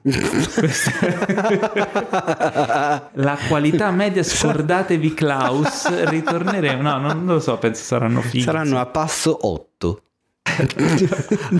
Sei film all'anno con 6 frame al secondo. No, vabbè, quando- Esatto. fino adesso quando Netflix Della durata ha, di 8 minuti l'uno. ha prodotto, insomma, comunque ha mm, versato denaro per, per vedere realizzate delle produzioni d'animazione, i risultati sono, finora sono stati buoni, ma basta pensare a Love, Death and Robots, per esempio. Ah, bello, dirlo anch'io. molto lo bello. stesso Klaus che è stato prodotto da Netflix, che ha un gran, un gran bel film, secondo me. Poi, insomma, Beh, sembra che abbiano tastato il terreno con questi progetti qui e poi hanno deciso. avranno di- visto che, alle- che al pubblico sono piaciuti e han- avranno deciso di portare avanti la cosa, suppongo. Spero che, bene, siano, spero che non siano tutti per famiglia, ma ci siano anche dei film un po' più di contenuto più Beh, Love. Love, Death and Robots eh, non era esatto. esattamente per Appunto, famiglia. Se appunto. vanno in quella direzione. Tra l'altro, io ancora sto aspettando il capitolo 2. Eh, speriamo. Uscirà un capitolo Eh, due. l'avevano annunciato e poi boh. Arriverà. Figo. Bene, arriverà. bene, arriverà, bene. arriverà. Ma è giunto il momento più bello della settimana, quello dove diventiamo più buoni e aiutiamo il nostro pubblico, il momento preferito dal Mace, la posta del cuore cinefila di Cinefax. Non ti tagliare le vene, Mace, questo è il momento più divertente. No, no, io mi diverto, Yeah. sai che... Ok. Manca un po' la sigla, perché non metti più le sigle Perché come nelle rompono puntate i coglioni Ma non è vero, son be- guarda che staccano tantissimo, te lo dico da ascoltatore Paolo, bisogna mettere le siglette tra una rubrica e l'altra. Oh, yeah, Eh, me. Esatto. Wow, wow, wow. Ah, posta del cuore, ragazzi, ci mandate i vostri messaggi di aiuto riguardanti la vostra vita sentimentale legata al cinema su Instagram. Ci mandate i vostri vocali su Instagram, noi li ascoltiamo qui in diretta, ragazzi, live. Che voi ascoltate registrati, ma per noi sono in diretta. E, e vi daremo la soluzione ideale al vostro problema. Il primo messaggio è. No, questa è la sigla. Molto bene. La sigla in ritardissimo. Teo, il messaggio ce l'hai. Non abbiamo i diritti. Beh, non abbiamo i diritti per Sì, questo. ma io, io sono amico cavolo. di George Michael e ha detto che posso usarla. Io volevo Barry White, però vabbè, ci accontentiamo. Allora, ci scrive il primo massaggio. Aspetta, che devo, devo, Il primo indoss- massaggio. devo indossare la voce Abbassami da. i due toni. Devo indossare la voce da posta del cuore cinefilo, però DJ. Ok, vai. Tipo DJ da "Wo- wo- wo- Welcome to the KFC Radio.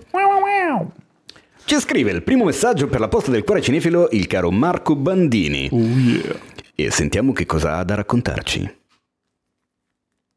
Ciao Teo, Ciao. domandona per la posta Noi- del noi siamo stronzi. Devi sapere che Solo anni per fa ho fatto vedere Zodiac eh, mia, alla mia ragazza Alla e mia nella scena dell'assassinio nel lago, Ah. non faccio spoiler ma più o meno, Ah, eh, inizio film, l'assassinio nella scena del lago, lei si è messa a piangere, a urlare, Eh mi ha preso a schiaffi ed è scappata. Ma no, ma come? Ma come? A, a urlare, piangere, schiaffi. No, più che altro l'ha preso a schiaffi. Ha colpito coltellate l'ha preso. Vabbè, però raga, effettivamente è un po' fortina quella Non me la scena. ricordo. Porco zio, ma state scherzando? Cancellato. Con, i- con la coppia al lago, con lui che arriva da- dal Ah, bosco? sì, sì, no, E no, ora me la lì per ricordo. fare il picnic? No, no, ok, ora Che mi- muoiono che- tutti? E, e- non me la ricordo. e li gira sulla schiena? Che uno Sì, guarda sì. l'altra? Sì, sì, sì, sì, e sì, lascia- sì, la. Ah, porca Non di me la troia. Sì, no, me la ricordo, ora che Eh, me la... un po', un po' me la ricordo. No, Sì, sì, eh, bello. c'ho i brividi ancora. Eh, un po', è un po' che- hardcore, sì. Continuiamo che eravamo arrivati sul più bello. Quindi Esatto. lei scappa via urlando e. Prendendo la sberle. possibile vedere qualsiasi thriller con serial killer eh, insieme perché lei ha troppa paura. Ora, quale può essere un film che è interessante ma non è eccessivamente ansiogeno da poterle far vedere che magari merita? Eh, aspetto una vostra risposta. Che Grazie. arriva prontamente il silenzio degli innocenti. Ma beh, no. No, vabbè. No. Che non sia ansiogeno, ha detto. Ah, Beh, ho capito, se, se- se guardi un thriller eh, che racconta di serial killer, se non è ansiogeno è un film sbagliato quantomeno. Eh, in effetti sì. Eh, scusate, abbiate pazienza. Forrest Gump. Se no, scusa, mi viene in mente eh, banalissimamente, visto che ne ho parlato l'altro giorno, che si parlava di... che era l'anniversario della scomparsa di Orson Welles, Il terzo uomo di Carol Reed. Quello è un thrillerone della Madonna, c'è una fotografia spettacolare. La fotografia. una fotografia Una spettacolare. fotografia. Cioè, vabbè, Jason Joseph Cotten, Alida Valli e un grandissimo Orson Welles, mega thriller, però chiaramente essendo di qualche decennio fa non, ha, non è così esplicito, non ha Monster. quel tipo di tensione. Monster, beh, beh, Monster è, è ansiogeno ma per altri versi. Cioè è, inquietante, è angosciante perché ti fa vedere eh, l'omicidio, il serial killer dal punto di vista de- del killer eh stesso. sì, che però è anche vittima degli Che è, eventi. che è anche vittima degli fino, eventi, della fino a società. diventare non più giustificabile. Quindi potrebbe essere una buona mediazione, Sì, forse. quello con una fantastica Charlize Theron Porca e Cristina puttana, Ricci. Mamma mia, che interpretazione. Il favoloso mondo di Amelie. Ma, dai, ma non, non è un thriller. Ma Vabbè, se lo smetti. guardi dal punto di vista giusto, un po' sì. dai. No? o se no... Eh no, ma è ansiogeno in effetti. Oddio, però Alien. magari... No, stavo pensando a un Cosa tranquillo, c'entra con i serial un tranquillo weekend di paura. Mm. Che il titolo italiano sembra una roba che sembra non aprite bambini. quella porta. Madonna. In realtà... Eh, oddio, il, il Mm. titolo originale, mm, Age. Eh, eh, Non me lo ricordo. Deli- Deliverance, il Deliverance, titolo ok. originale. Ce l'ho. Weekend con il morto. Ma smettila, cioè, quello c'ha solo il titolo di morto, in realtà è un film comico, Mm. quindi non è vero. Vabbè. Ti No, abbiamo dai, dato quindi- un po' di soluzioni, caro Ma no, non è vero, Riccardo. poverino, non gli Beh, abbiamo beh, data neanche mezza. Non è vero, il terzo uomo è Monster. Tra l'altro fatevi un favore. Mm, sì, tutte entrambi, Eh, assolutamente. vedi, vedi tu. Quindi, eh, caro Tiziano, che so che ci ascolti, ti segni, ti, ti- fatevi un favore e segnati anche questi due qui. Bravo. Abbiamo dato due- anche due varietà. Se no, diverse, scusa, qualcosa dei Cohen, che comunque hanno del thriller, ma Fargo. non sono Fargo. così bravi. Fargo, Fargo, esatto. sì, bello Fargo. Fargo, Crocevia per l'inferno. Crocevia per la Eh, morte. eh, Crocevia per la morte, non sì, è un scusa. paese per... No. Che poi no. non è per la morte, è crocevia della morte, se non ricordo Crocevia male. per- se, della vo- se morte. vogliamo essere Miller precisi. Crossing. Miller's Clo- Eh, Crossing. mi- mi- ho ben più presente il titolo originale, ogni volta mi Gran bel incasino. film anche quello. Vabbè, Eh, dai, ok, sì. Qualche, secondo me- titolo, qualche titolo te l'abbiamo tirato fuori, caro? Era? Tiziano, No, Tiziano. no, è vero, Tiziano è colui che segna i fatevi un favore. Eh no, chi era costui? Anche lui No, era Marco Bandini. Eh, Marco Bandini. Marco, vedi che... Marco, Da non confondere con Marco Baldini, perché quello lì è un altro. Marco Bandini, caro Prova Marco. con questi tre, Marco. Facci sapere, mi raccomando, facci sapere com'è andata e facci sapere se ti ha picchiato di nuovo. No, sì, eh, stai lontano Allora, ci scrive me. l'altro messaggio della posta del cuore di oggi, Matteo Mameli, che così... Lo sapevo! Abbiamo appena perso un ascoltatore perché avrà passato le elementari in questo No, modo. secondo me cioè. sono gli ultimi venti- da, da quando è nato che gli rompono il cazzo con questa Ecco, cosa. appunto, quindi abbiamo perso una... Ecco. Ecco, allora. Madonna santa. Vai, vai. Metti caso che è parente davvero? E dai, fai sentire sto messaggio. Ora inizia però. Posta del cuore, posta del cuore. Però canta. Cinefex. Ciao Abbiamo la ragazzi, sono. Matteo. eh, un saluto a Teo, Paolo e ad Adriano. Eh, il mio problema Riccardo, con bravo. la mia ragazza è che lei non vuole vedere i film eh, muscolari degli anni 80-90, quindi quelli pieni di azione. Quindi non so, essendo lei molto cinefila, molto più di me, lei si vede veramente di tutto, ma questi tipi di film veramente non fanno per lei. Volevo cercare di in qualche modo riuscire a insinuarla in questi meandri. Eh, non so, film eh, come Rocky o non lo so, quelli di Schwarzenegger non riescono a far presa su di lei, quindi non so se magari avete qualche suggerimento per eh, in questo caso, ve ne sarei davvero grato. E non vale l'opzione lascia, non, non vale, mi dispiace. Grazie. Quelli che si prendono in giro da soli. Last Action Hero, True Lies. Mm, lì stai andando oltre. Mm. Hai passato Anche perché non sono né muscolari né anni 80. Beh, muscolari sono Lui ha- ha muscolari. detto- Ha detto muscolari che anni anni 80. Noi dobbiamo attenerci. Ok, va sono- bene, va bene. Allora, io direi di procedere con la strategia dell'accerchiamento lento. Cioè aggiri l'ostacolo, aggiri l'obiettivo con una- un movimento a spirale fino ad arrivare al centro in modo che non se ne accorga. Quindi partirei da qualcosa Che è la, più la teoria della rana bollita. Esatto. La teoria della rana bollita, esatto. e dello sbiliguda appassito. E eh, inizierei con arma letale. Ah, eh sì, la qualità. Che c'è un pelo di muscolarità, ma è una commedia, è un buddy movie, anzi Mhm. è il- buddy movie, Mm. e iniziamo a avvicinarci. Per proseguire poi con... Die Hard. Eh, lo sapevo. Dai, bravo, Eh, bravo, vedi che sono sul pezzo. Avrei detto anch'io. C'è sempre l'elemento simpatia, il personaggio accattivante, Ah. ma i muscoli iniziano a guizzare qua in là. E po' poi di- a quel punto devi buttarci qualcosa di più intenso, proprio più muscolare. Andare sul cafone. Predator. Ma, beh, no, di- aspetta, Predator, Predator, cazzo, Predator siamo al centro della spirale. Eh, Predator no. siamo un po' in Eh, mezzo. No, no, è ancora, ancora. No, al centro della bene. spirale c'è la roba più comando, c'è più la roba più. Cafone, Eh sì, sì, la roba più violenta, più muscolare. Scusate, però adesso va bene, va bene arma letale, va bene trappola di cristallo, Ci serve uno stallone. va bene anche Predator. Ma se la sua ragazza è cinefila, più di lui, come ha detto, guarda di Eh, tutto. eh. Ma perché farle vedere comando? Può anche evitare. Ma infatti, que- ma non mi permetterei mai di, di, di Comando suggerire invecchiato male. Ecco. Eh, ma, No, io- ma infatti ve- l'ho, det- l'ho detto, no, io, io detto, di io ho detto Predator. Mi veniva Allora, di dire no, no, no. Rocky. Rocky, Rocky, infatti stavo Però è del chiedere. 76, è un film sportivo.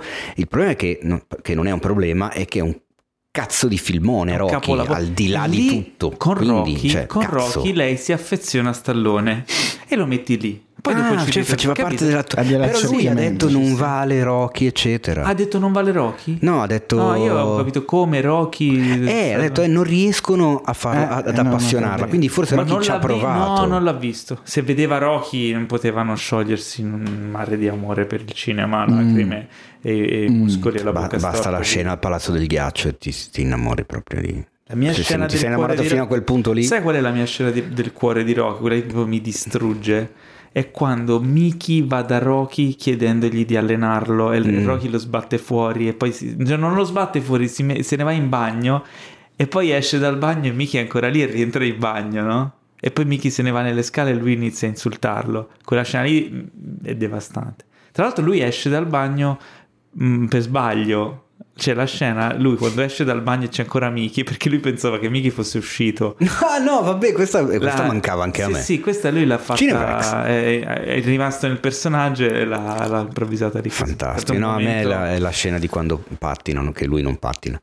Anche quella, Quella scena lì mi piace sempre tantissimo. No, vabbè, se vede Rocky, intanto ti porti a casa un amore per Stallone che poi ti spendi dopo con magari un, Un che? un, eh, un Demolition Man Mm, che anche se no. degli anni 90. No. O lo so Demolition che c'è Man, Sandra, lo so no. che c'è Sandra. Ecco. Però Però cosa? Dai, ma è inguardabile quel Dai, film. no. è Il pro- ma il problema, gro- il pro- il problema grosso degli action muscolari degli anni 80 è che il- tanti tanti sono brutti. ora. Eh, Cioè, sono quelli, proprio... quelli belli sono È un, ge- Predator. è- è un ge- è un genere che è andato a marcire nel corso del tempo, quindi sono rimasti, Abbastanza in fretta so- sono rimasti pochi elementi salvabili, eh, di- meritevoli e di valore, è quello il punto. Quindi Allora- o le, fa- o le fai vedere quelli o non vai troppo lontano. Andiamo con i protagonisti, Mm. così vediamo cosa salvare e cosa no. Con Jean-Claude Van Damme, scusate, ammazzatemi, ma io non ne salverei neanche uno. Bravo, no, no, no, no, no, kickboxer Ecco, il lo nuovo sapevo. guerriero No, lo sapevo. dai Paolo, ti prego. No, raga, Anche no. Kickboxer è un capolavoro. Ma cosa che... Str- Street Fighter. No, Street Fighter è una merda. Mamma mia, ragazzi. Kickboxer è un capolavoro. Eh sì, certo. Dai, che cazzo. Allora, di che stiamo a parlare? Dolph C'è- Lundgren non ne salverei No, neanche uno. No, Dolph. Steven Seagal non ne No. salverei Eh, neanche dai, uno. trappola in alto mare. dai, perché? Paolo. Ma ti prego. Dai, Paolo, sei il conduttore di un podcast di cinema, Ho per capito, favore. cinema, ragazzi, non vi vergognate, il cinema è anche questo. No, ma sicuramente. No, io ma non stiamo dicendo dicendo- che non lo è. Stiamo dicendo che non sono... Nel genere, nel genere, Steven Seagal secondo te perché è diventato famoso? Perché ha fatto un film decente, poi gli altri è stato uno strascico, però un film Vabbè, decente fidiamo- fidiamoci di Paolo, Ma te lo scusa, ricordi dai. Trappola in alto mare? No, no, no. E allora che cazzo parli? Ma perché conosco Steven Seagal come Ma attore? perché conosci la merda che ha fatto dopo? Ma all'inizio i primi film di Steven Seagal erano acerbi, poi ne ha, fatto- ne ha azzeccato uno. Ne ha azzeccato uno un paio. Ora non, sto- non è un capolavoro Trappola in alto mare. della giuria a Cannes a Ah, stiamo parla- No, stiamo ma cercando Steven- di selezionare No, sto dei bei scherzando. film, Paolo. Eh, beh, i film del genere muscolare, quindi stai dicendo, stiamo cercando di selezionare dei pezzettini di merda un pochino più bellini. Ma non, è ve- ma non è vero, perché Predator non è un pezzettino di merda. Predator è un bel Pre- film. Predator è una, è una perla. Rocky, raga. Cioè. Predator Anche e Rocky. Rocky sono delle perle ai porci. Però io Rocky non lo definirei muscolare. Non è un no, non è un eh, muscolare. Rocky è un film proprio- d'autore, Eh. non c'entra niente. Muscolare ogni tanto, chi ci, chi ci rientra? Commando, ci rientra eh, Rambo. Eh sì. Ra- ecco, Eh, Rambo. certo. Rambo. Ecco, Ra- Rambo, Rambo, il primo Rambo. Conan. Conan il bar. Conan. Beh, però Ma Conan, dai, vedi, raga, il primo Conan, il dai, primo il primo Conan Conan il primo. Rambo si salvano. Rambo è cafone, l'ho rivisto di recente, Mm. me lo ricordavo meno cafone. Il primo Rambo comunque la sua cafoneria ce l'ha, Eh. però è godibile, ha un, ha un senso. Eh, Dovrei rivederlo, io imbarazzanti. vita Ma in non tutto questo non stiamo proponendo una soluzione a questo No, eh sì, allora No, lui c'ha una strategia ce mai, che- strategia Delle- della- com'era la rana? E lo La rana bollita. La rana bollito, No, è un'altra cosa. appassito, la, la spirale, ci andiamo a, a avvicinare. Quindi abbiamo un Rocky che ti, che ti fa affezionare a Stallone, Eh. ci abbiamo... Capito? Perché poi dopo Rocky lei si affeziona e poi gli puoi sparare dentro Rambo perché ormai è, si è già, capito, si è sciolta per, per Stallone. Mhm. Poi ci abbiamo eh, Predator. Il problema è che un dopo. Rambo torna come prima e non ne vuole vedere più. Eh sì. No, ma tu a Rambo ci arrivi un bel po' dopo. Diciamo che ti avvicini, cosa abbiamo detto poi che c'era Ehm, di bello? Predator hai detto. Barbaro, eh, con il... Barbaro. Barbaro, c'era Barbaro, metti il Barbaro, Conan il Barbaro, metti Conan il Barbaro e eh, poi vai su, vai su Rambo, Predator, Predator prima. Die Hard non avevamo detto Die Hard era tra i primi, insomma, sono questi qui, questi belli. E poi alla fine, a un certo punto, quando lei inizia a dire, però dai, alla fine non avevi tutti i torti, Cioè, mai. ci spari dentro comando e chiudi la rassegna.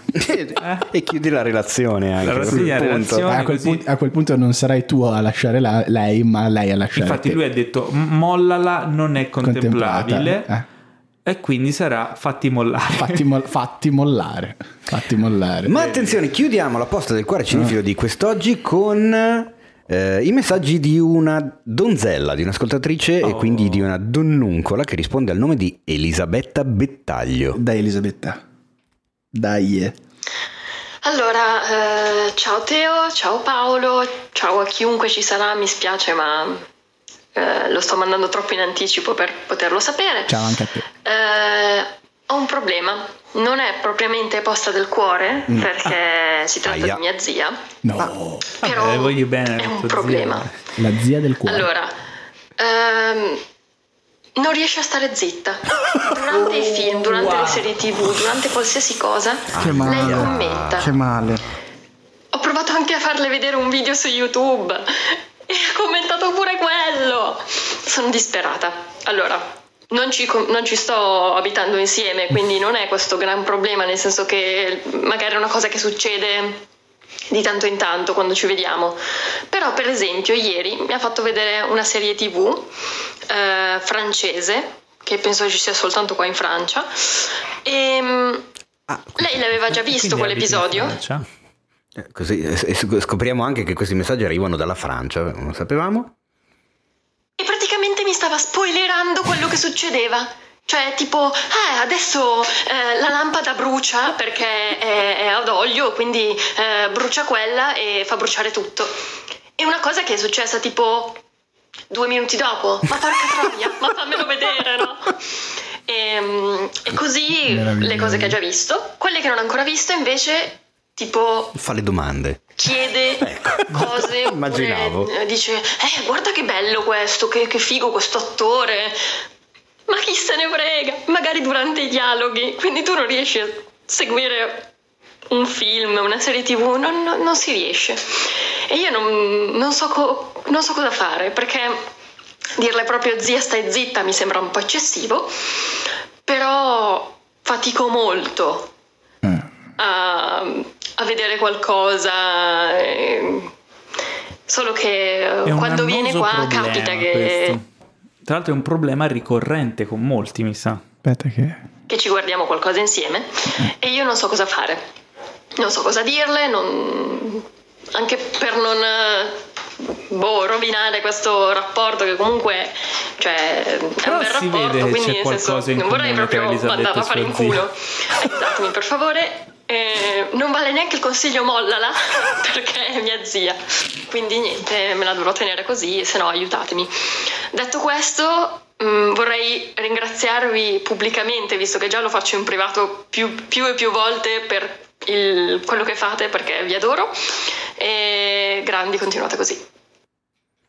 Elisabetta, che è una nostra affezionata ascoltatrice, Eh, sì, sì, sì, sì. ehm, ci fa sempre i post su- sulle storie, ci ascolta. Ribatte un La- sacco, ci, ci, ci, ci tagga tantissimo nelle sue stories quando ascolta il podcast. Brava. E tra l'altro ha aggiunto anche un messaggino finale. Tra parentesi, tiene anche le luci accese. Ah, la zia, cioè proprio oh è, ma è tremenda questa zia. Fa, fa ridere questa cosa che tutti gli ascoltatori precisi, ormai lo ormai, lo precisano tutti, non vale il molla. La cosa divertente è che saranno tipo almeno 10 puntate che non lo diciamo, quindi No, proprio ormai ormai si è radicata nella, nella loro testa questa risposta. Allora, voi avete dei parenti o con- con- congiunti con questa che hanno questa disfunzione. disfunzione Li avevo. Poi li hai eliminati. e mollati? No, io mia mamma, mia mamma più o meno fa la stessa cosa, che ti chiede sempre... eh, "Ah, ma, ma perché fa questa cosa? Ma cosa succede ora? E faccio, "Ah, no, non l'ho visto, come non lo sai tu, lo Scopriamola assieme. io." mamma. Aspetta, Sì. hai sentito che nel momento in cui eh, recitava la risposta gli è uscito l'accento ischitano a Paolo? Non so se Eh, hai perché sentito. quando parlo con mia mamma... Però è stato, è stato meraviglioso, sei subito entrato nel personaggio Eh, in un certo. attimo. Eh, Stanislavski. Eh, non l'ho No. visto. Eh, capito?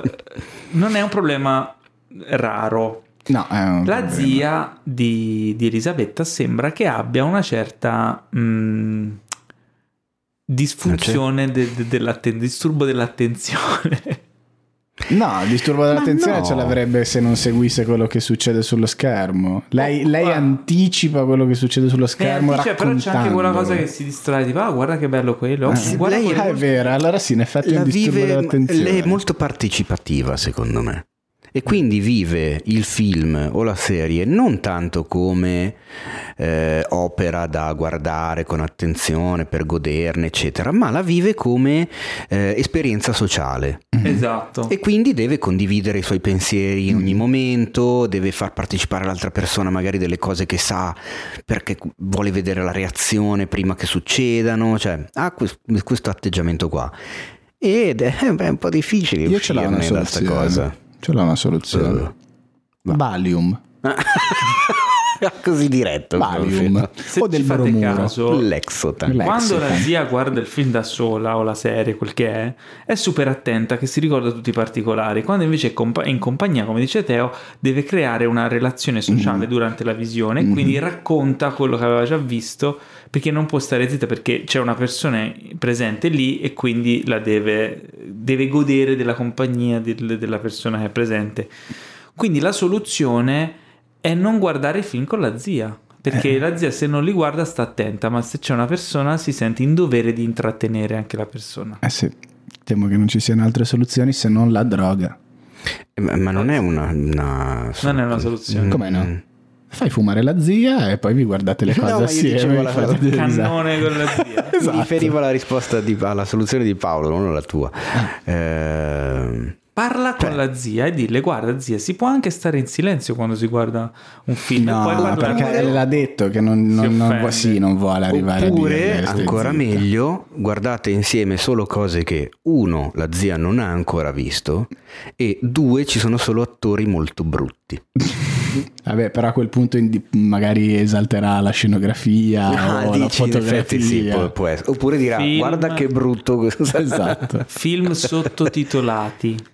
Così se lei parla tu puoi leggere, non ti fa perdere i dialoghi. Bravo, Eh, E se lei lo vuole seguire, legge e magari non si distrae. bravo, Eh? bravo, Eh? genio. Madonna! E in effetti ci il potrebbe Valium, stare. Valium. Eh, vabbè, niente, tu picchi, so, hai delle azioni nella Glaxo, nella... Bravo. Bene, abbiamo risolto i vostri problemi anche questa volta, noi magici amici di Cinefax. Yeah. Eh, aspettiamo ovviamente i vostri, i, i vostri epiloghi, ok? Dove ci raccontate quando avete applicato i nostri consigli come è andata. Mi raccomando, ricordatevi di mandarli perché sennò le vostre storie rimarranno così sospese eh, e, e andranno perdute come lacrime nella, Nella pioggia. Attenzione, volevo soltanto fare un piccolo avvertimento perché così lanciamo, vedi, facciamo il teaser Madonna. della posta del cuore. Mattia e Alessandro, non vi preoccupate, c'è settimana prossima. Uh, Eh, non potevamo farli tutti questa sera. giusto? Eh, giusto. sono Mattia e Alessandro, due. tenete duro. Risolveremo Esatto. anche i vostri problemi settimana prossima. Se sarete ancora vivi. Mentre questa avete- Ovviamente non solo Mattia e Alessandro, cioè se ne me ne date altri, vedi, stasera ne abbiamo ascoltati tre, quindi Esatto. chissà quanti saranno.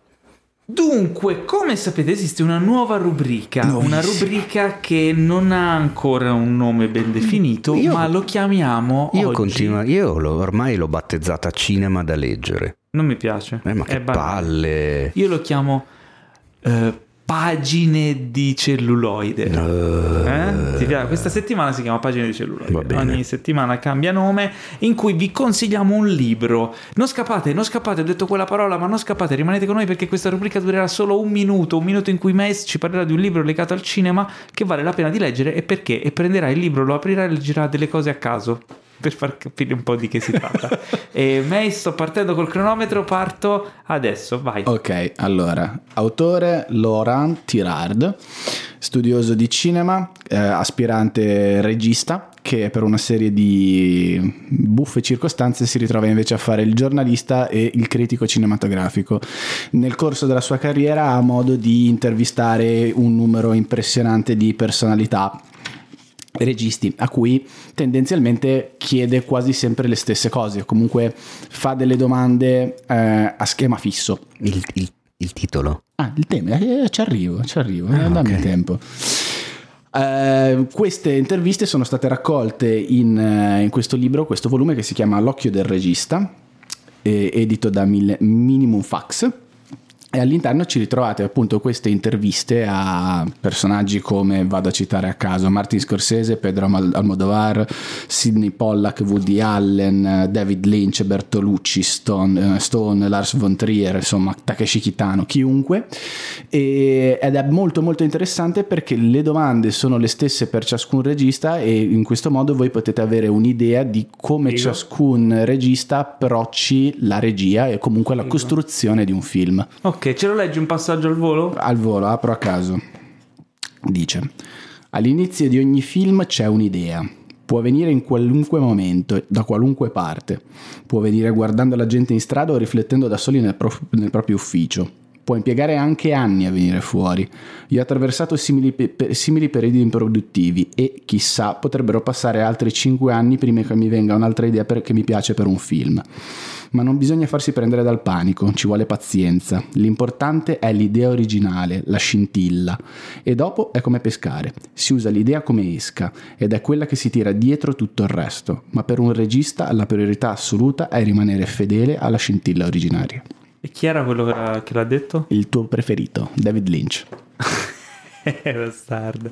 Bene, bene, bene. L'occhio del, l'occhio del, L'occhio del regista, Potete- Laurent Tirard. Potete trovare il, il titolo anche su cinefax.it nell'articolo I migliori libri sul cinema che non dovreste perdervi, parte 1. Ed è Ammazza, esattamente oh. il terzo titolo consigliato dei circa 80. Questo, ho questo perché nel- obiettivamente per gli appassionati di cinema, per i cinefili ormai è veramente un classico, è un, li- è un libro da leggere. E poi è assolutamente un entry level, cioè se tu non hai letto niente, questo è uno dei primi che potresti tranquillamente leggere. Ok, mentre mi devo scusare perché la settimana scorsa ho consigliato la biografia eh, Jackie Chan Never Grow Up che in Italia ancora non è uscita. Io, io ho ascoltato l'audiolibro su Audible, io l'ascolto in inglese e non sap- ero convinto, siccome il libro è di un po' di anni fa, di- insomma non tanti, ma di qualche anno fa, pensavo fosse già uscito in Italia, ma non è ancora Invece anche il cartaceo è soltanto in inglese.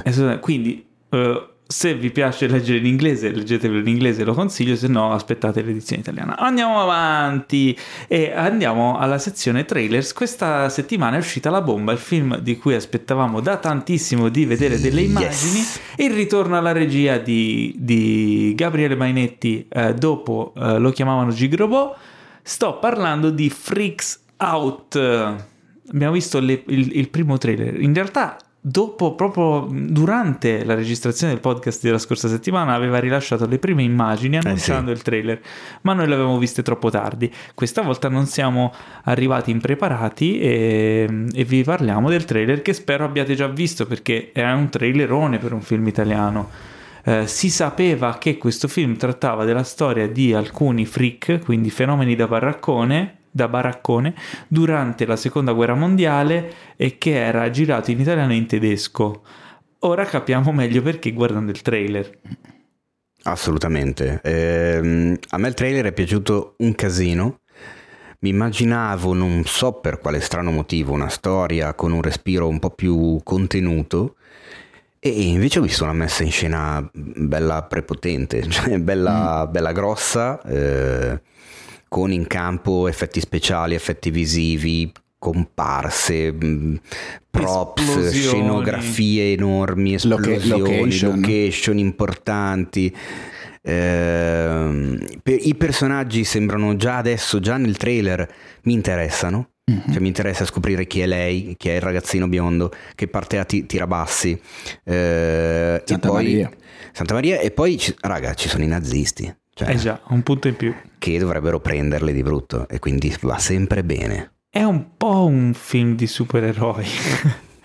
Ci sono Mm. poteri speciali e sembra un po' gli X-Men. Ma no, cosa dai. c'entra? Sì, dai, gli X-Men eh, che, che i nazisti volevano usarli come arma. Boh, Dai, sì. no, io non sono d'accordo. Allora è il boy. Dai, Xavier e, e, e Coso e eh, Magneto che nel, nel film durante la seconda guerra mondiale Mhm. insomma avevano i poteri un po' c'è quella cosa lì il fatto che loro hanno questi poteri sono freak ma hanno questi poteri i nazisti li vogliono usare Ma Lo dici allora, nel- diciamo che, eh, I nazisti che vogliono usare cose sono un po' ovunque. Esatto. Dai- Chiaro, da no, Indiana infatti- Jones a Hellboy. appunto diciamo che sembra un film che si rifà a dei, dei topos un po' del cinema Mhm. de- del genere avventuroso legato alla seconda guerra mondiale appunto come Indiana Jones Mhm. Con un contesto di personaggi particolare una- un'ambientazione un po' più curata un Ma po' più secondo me autoriale Si vede, po' si va- vede il grano. un po' me. prosegue il discorso che ha fatto anche quando lo sì, chiamavano sì, sì, Gigrobot, dove sì. c'era comunque un emarginato sociale che improvvisamente aveva dei- delle capacità non convenzionali. E Mhm. qui sembra che comunque questi personaggi più o meno possano ripercorrere Ma quella di- stradina, ma in una storia chiaramente ambientale collocata in un contesto un, un po' più grosso, contesto storico, quindi Sì. c'è della fantapolitica evidentemente. Però non perché- hanno veri, cioè di, di, mh, personaggi con poteri particolari se ne vede uno solo, l'altro è l'uomo, vede- l'uomo super eh, capelluto con Sì, peli si- ovunque. si vedono i poteri di uno dei personaggi Mhm. ma non esclude che, Che gli altri anche non abbiano abbiano. qualco- Sì. anche perché loro quattro sono loro quattro i protagonisti Ah, però è vero anche perché per esempio l'uomo, l'uomo peloso Santa Maria via, si vede all'inizio che a un certo punto piega la Eh. canna di un fucile, quindi potrebbe essere super forte. Infatti. Sì, non, esclu- non- non si esclude la cosa che possano essere veramente dotati di abilità particolari. Io sono curiosissimo, anche la musica banalmente d'accompagnamento mi è piaciuta, mi sono piaciute le scelte fotografiche. Debussy, Claire de Lune. Ehm, poi c'è... ehm, Sì, pare- però ci sta da Dio. Sì, sì, all'inizio ci stava. Chi è l'attore che fa il, il personaggio che all'inizio li cerca di mettere insieme, che poi gli dicono, eh, ma tu sei Glauco. normale? È Giorgio Tirabassi. È Ma Glauco. Tirabassi, ok. Sì. Stranamente... È il direttore della fotografia di Boris. Sì, sì, no, infatti non mi ricordo. No, Però stranamente... il sostituto. no, Sostituto. Eh. Sostituto. Ehm, che poi in realtà serve il sostituto regista. Se tu pensaci, se quel personaggio lì lo rasi a zero, Mm. lo metti su una sedia a rotelle, È, pa- Ah, è- Paolo fare- Cellammare. Mamma mia. Eh vabbè, comunque, mm, ah, se- io ho una teoria. Secondo me questo trailer è molto pop Mhm. per un volere di marketing, ma il film, Non sarà così. quando lo vediamo, secondo me sarà un po' più, un, un po' meno, un, un po' meno pop, un po' più ponderato. Come, pote- come co- sul tono di... lo chiamavano Gigrobot. Ah, eh sì, anche quello, però Gigrobo nei trailer non spingeva, se non mi ricordo male, non spingeva così tanto sul pop. Ritorniamo al solito discorso dei trailer. Nei trailer devono spingere, fare in modo Scusa, che ma la gente vada in Lo sala. chiamavano Gigrobon, non è pop? È pop, ma... Beh, è pop, direi ma... ha delle scene forti come quella del- del cellulare in faccia, è ok. Però adesso non è che sia Sì, proprio... non è- È un argomento, è Bergman. una- no, vabbè, ma dico, è un, ar- è un argomento benissimo, eh, popolare, quindi pop, però eh, ri- rivisitato con una chiave forse un pochettino più... Sì, infatti. Però sì, è abbastanza... No, è un film originalissimo, a me è piaciuto un casino, io sono f- fan di Mainetti, non vedo l'ora di vedere Ah. questo e anzi il 16 dicembre io mi auguro che questa situazione del cazzo sia un attimino rientrata Mhm. per vedere i cinema stracolmi di gente. Intanto guardatevi film, il trailer cioè, perché è molto molto molto molto il interessante. trailer è una bombazza. Molto interessante. E va a zittire un po' tutti quelli che la menano con eh, ah, non escono mai film originali. Ma come no? C'è lockdown all'italiana. Ah, ma noi italiani facciamo sempre lo stesso film, non siamo capaci di fare altro. Perché non ti cospaggi Invece- il capo di cenere e Eh, vai a vedere lockdown guarda all'italiana? Allora, intanto Ma io... sta cosa del capo di cenere, non, non mi è- ma, cioè l'ha detta lui? L'ha detta Vanzina, sì. Ah, ecco Eh. perché la menavate prima. Cioè lui ha detto che dovrebbero cospargere il capo di cenere quelli che l'hanno insultato. Sì. sì, sì. Gre-. Vabbè, ma non Non ritorniamo, non ritorniamo. No, Allora, non regrediamo. Assolutamente Intanto no. approfitto per invitare eh, Mainetti a venire insomma a parlare con noi per il Sì, podcast. vieni. Ma magari, Intervista o addirittura ti guarda perché siamo buoni, ti invitiamo anche una puntata a farla tutta con noi.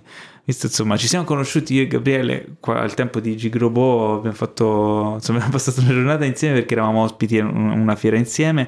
È, un- è veramente un grande, super simpatico. E secondo me una puntata con lui sarebbe una bomba. Ma aspetta, però se viene in puntata invitate Adriano Meis. Cioè, bene, qua lo, di- bene, qua lo ok, dici, lo ok, sottoscrivi. lo- eh. ok, me lo Ok. segno. Paolo, Eh, no, Paolo, no. Come no? Cazzo, Eh, gliel'ho promesso. cazzo, si è sentito, l'ho anche detto. L'ha detto, l'ha promesso, l'ha promesso. Andando avanti, il secondo trailer che abbiamo visto, dei quattro di oggi, perché oggi siamo stati super selezionati, si chiama Nine Days, Uh. nove giorni. Ecco, questo... Film prodotto da Spike Jones con Zazie Beetz, Bill Skarsgård, Winston Duke, Benedict Wong e Tony Hale. Ok? Io mi sono commosso vedendo Guardavo il il trailer. trailer, sì. Io Pensa- ho paura di vedere questo film, non vedo l'ora di vederlo perché mi è piaciuto da impazzire il trailer, ma ho, ho paura per i miei sentimenti di uomo No, anziano. perché strepitoso. credo che Due di due, Lo sentirò. no- Paolo non l'ho sentito commentare, ma io e Teo guardando il trailer, tutti e due ci siamo lanciati in, eh, commenti entusiastici. Io, Ah, vero, vero.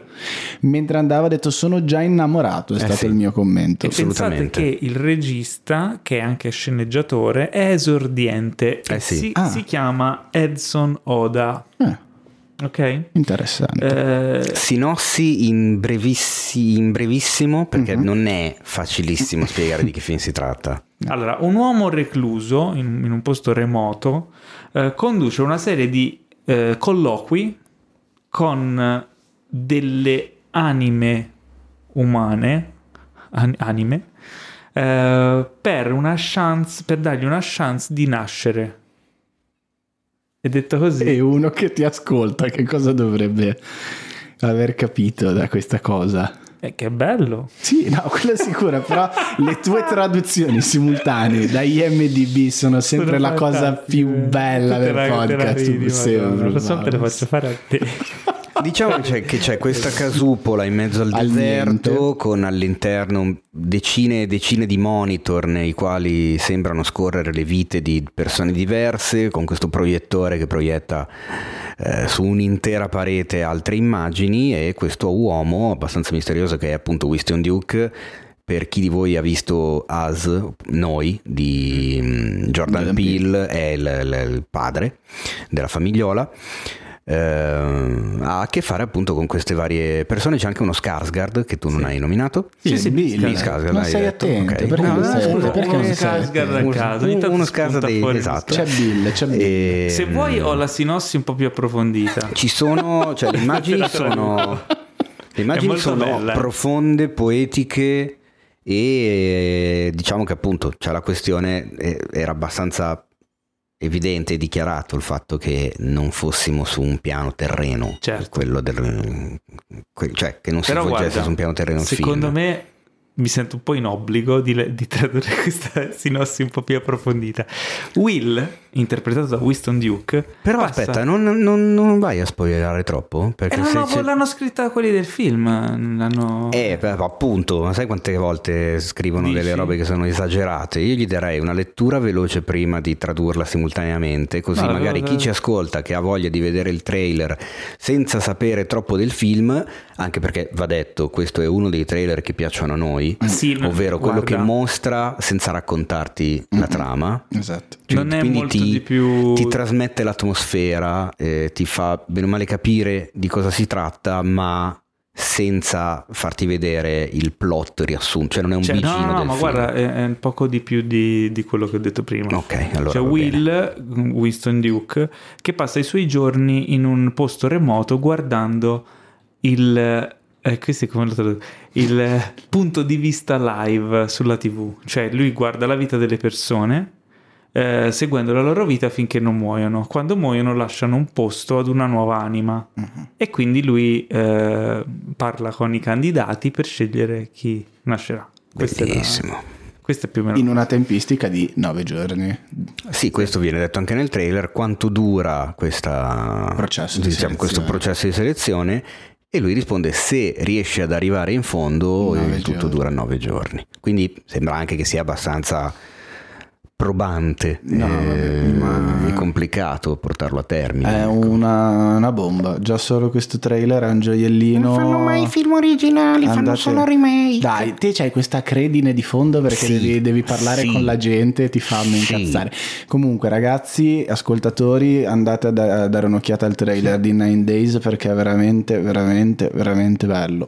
Tra E l'altro si il- preannuncia essere un bel film. Tra l'altro ha- film- ha vinto qualcosina al Sundance se non vado errato perché Eh sì. viene fuori Sì. subito inizio Sì, sì, sì, trailer. sì, Tra l'altro il film dura nove giorni. no, scherzo. Il film dura poco, dura, dura 124 minuti. Quindi è, è paio bello d'ore. fresco. Che è il formato che, devo essere sincero, mi sta piacendo Sì, ultimamente. giusto. Eh, dura due ore. Quando vedo che un film dura un'ora e mezza, mm, Troppo ci, ci rimango un po' male. Ma sì. dipende. No, a, me, te, pi- a me dipende. piacciono anche i film che durano... Sì, ma non è 80 che, minuti. Non è che sto dicendo che mi fanno cagare, che non li guardo. Però come approccio, la mia prima reazione Due ore è... ci può stare. ok. Ma... eh, Uffa, perché? Cazzo, eh, no, Vabbè. mettici qualcosa di più. Nine Days, ragazzi, Nine Days. Bene, allora il prossimo trailer che abbiamo visto è una serie, una serie limitata in sei episodi di Netflix. Barbaro, barbaro. Rababari. Sbabbari, sba, ah, come atrocità, doppia T come, terremoto e tragedia, I come irtd, no è irtd, Esatto. L come lag di sangue. e A come adesso vengo e ti sfascio le corna. Avete Ecco, finito? Questo Sì. era Diego Abbatantuono E questo era il- Attila, il flagello di fra- Dio. frate- fratello di Dio. Il fratello di sì, giusto, il flagello era quello che si diceva realmente, non il titolo del Ma no, non è vero, è flagello di Dio, però lui si, No. si- confondeva e diceva fratello. Non s- Aspetta, il titolo del il titolo film è fra- flagello di Ah, Dio. il titolo è il flagello? E credo proprio di sì. Non credo che sia fratello di Dio. Ma sai, sai- che Io credo che sia lui nel film che si confondeva e diceva sono fratello di Dio. E non... ah, vabbè, comunque adesso esce Bab- Babbari. Babbari. Barbari. Sbabbari. Sembra un po' un titolo di un film di Vanzina. Che in italiano... Esatto, è vero. è uscito Vedi che ritorna, vedi che ritorna no, nei Selvaggi. Vanzina. Ah, selvaggi. Che no, forse ma- non era di Valsina, ma comunque di Vabbè, di quel parenti. Oldoini. Che lei è un genere. Confermo, Attila flagello di Dio. Ah, vedi? Eh, eh, eh. Barbari- Fratello di Dio. Barbari è una miniserie di Netflix che uscirà il 23 ottobre perché è tedesca sulla piattaforma. Eh, ci sono gli antichi romani, ci sono i barbari. I ba- Babbari. Gli sbabbari. eh, e parla della famosa battaglia della foresta di Teutoburgo. Ah, che potrebbe essere, forse sai quale? La battaglia quella all'inizio del gladiatore. Non vorrei dire una cazzata, ma potrebbe essere quella. O forse no, non lo so. O forse no. Forse no. Forse, diciamo che forse no. La battaglia in cui i guerrieri germanici fermarono l'avanzata a nord dell'impero romano nel 9 a.C. Ok, questo sarà il focus di questa miniserie in sei episodi. Eh, serie produzione tedesca, serie in tedesco, eh, grandi spiegamento di, di mezzi. Mhm. Eh, il trailer, diciamo come a livello produttivo, sembra un, un- un prodotto sì, di livello Sì. non riesco a capire se la manda in vacca o se è serio. Non riesco a capire se è uno Spartacus o è un eh, Roma della HBO. Da- dal trailer è difficile dirlo. Sa uno Spartacus volevi dire? Sì. Guarda, dal... dal, Cosa ho detto dal- perché? Non lo so, Ha è detto- Roma. ha de- no, ha detto Spartacus, Spartacus. o Roma della HBO? Ah, Roma dell'HBO. Spartacus, gra- grande telefilm. Fatemi un favore, guardate Roma. E... Guarda, io sono più per la seconda. Non lo so, c'ho questo... C'ho questo sentore. che- No, perché l'unica- eh, mi- mi- la cosa che mi fa suonare il campanello d'allarme è una delle immagini che si vede nel trailer ed è anche una delle immagini promozionali di questa guerriera barbara.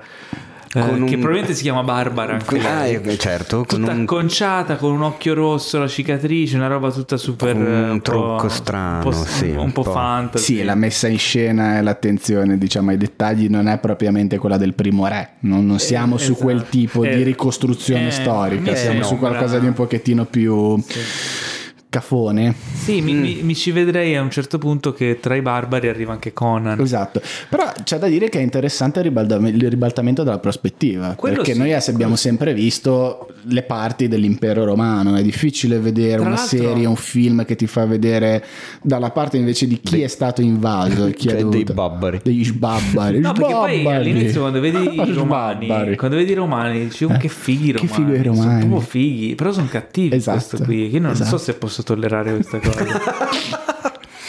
che cioè a me gli Eh, che antichi sei- romani non Raga, cioè, nel senso, l'impero romano è stato il Reich di quell'epoca, eh, adesso non è che... No, vabbè, aspetta. È vero, No, cioè- è vero, però eravamo noi, quindi eravamo i buoni. Ma non eravamo noi, noi non esistevamo ancora, cioè Eh, noi, noi, siamo, diciamo- noi diciamo che siamo in abbiamo giro da un secolo il e mezzo, mondo, quindi... ma- Diciamo che l'impero Orgoglio. romano ha portato anche la civiltà, il Reich non è che abbia portato grandi cose. No, ok, Eh, allora le diciamo fogne, che chi ha l'impero- inventato le fogne? L'impero romano sono gli Stati Uniti colonialisti di, di Bush Sì, che, portavano in giro- che essere. esportavano la democrazia. Sì, vabbè.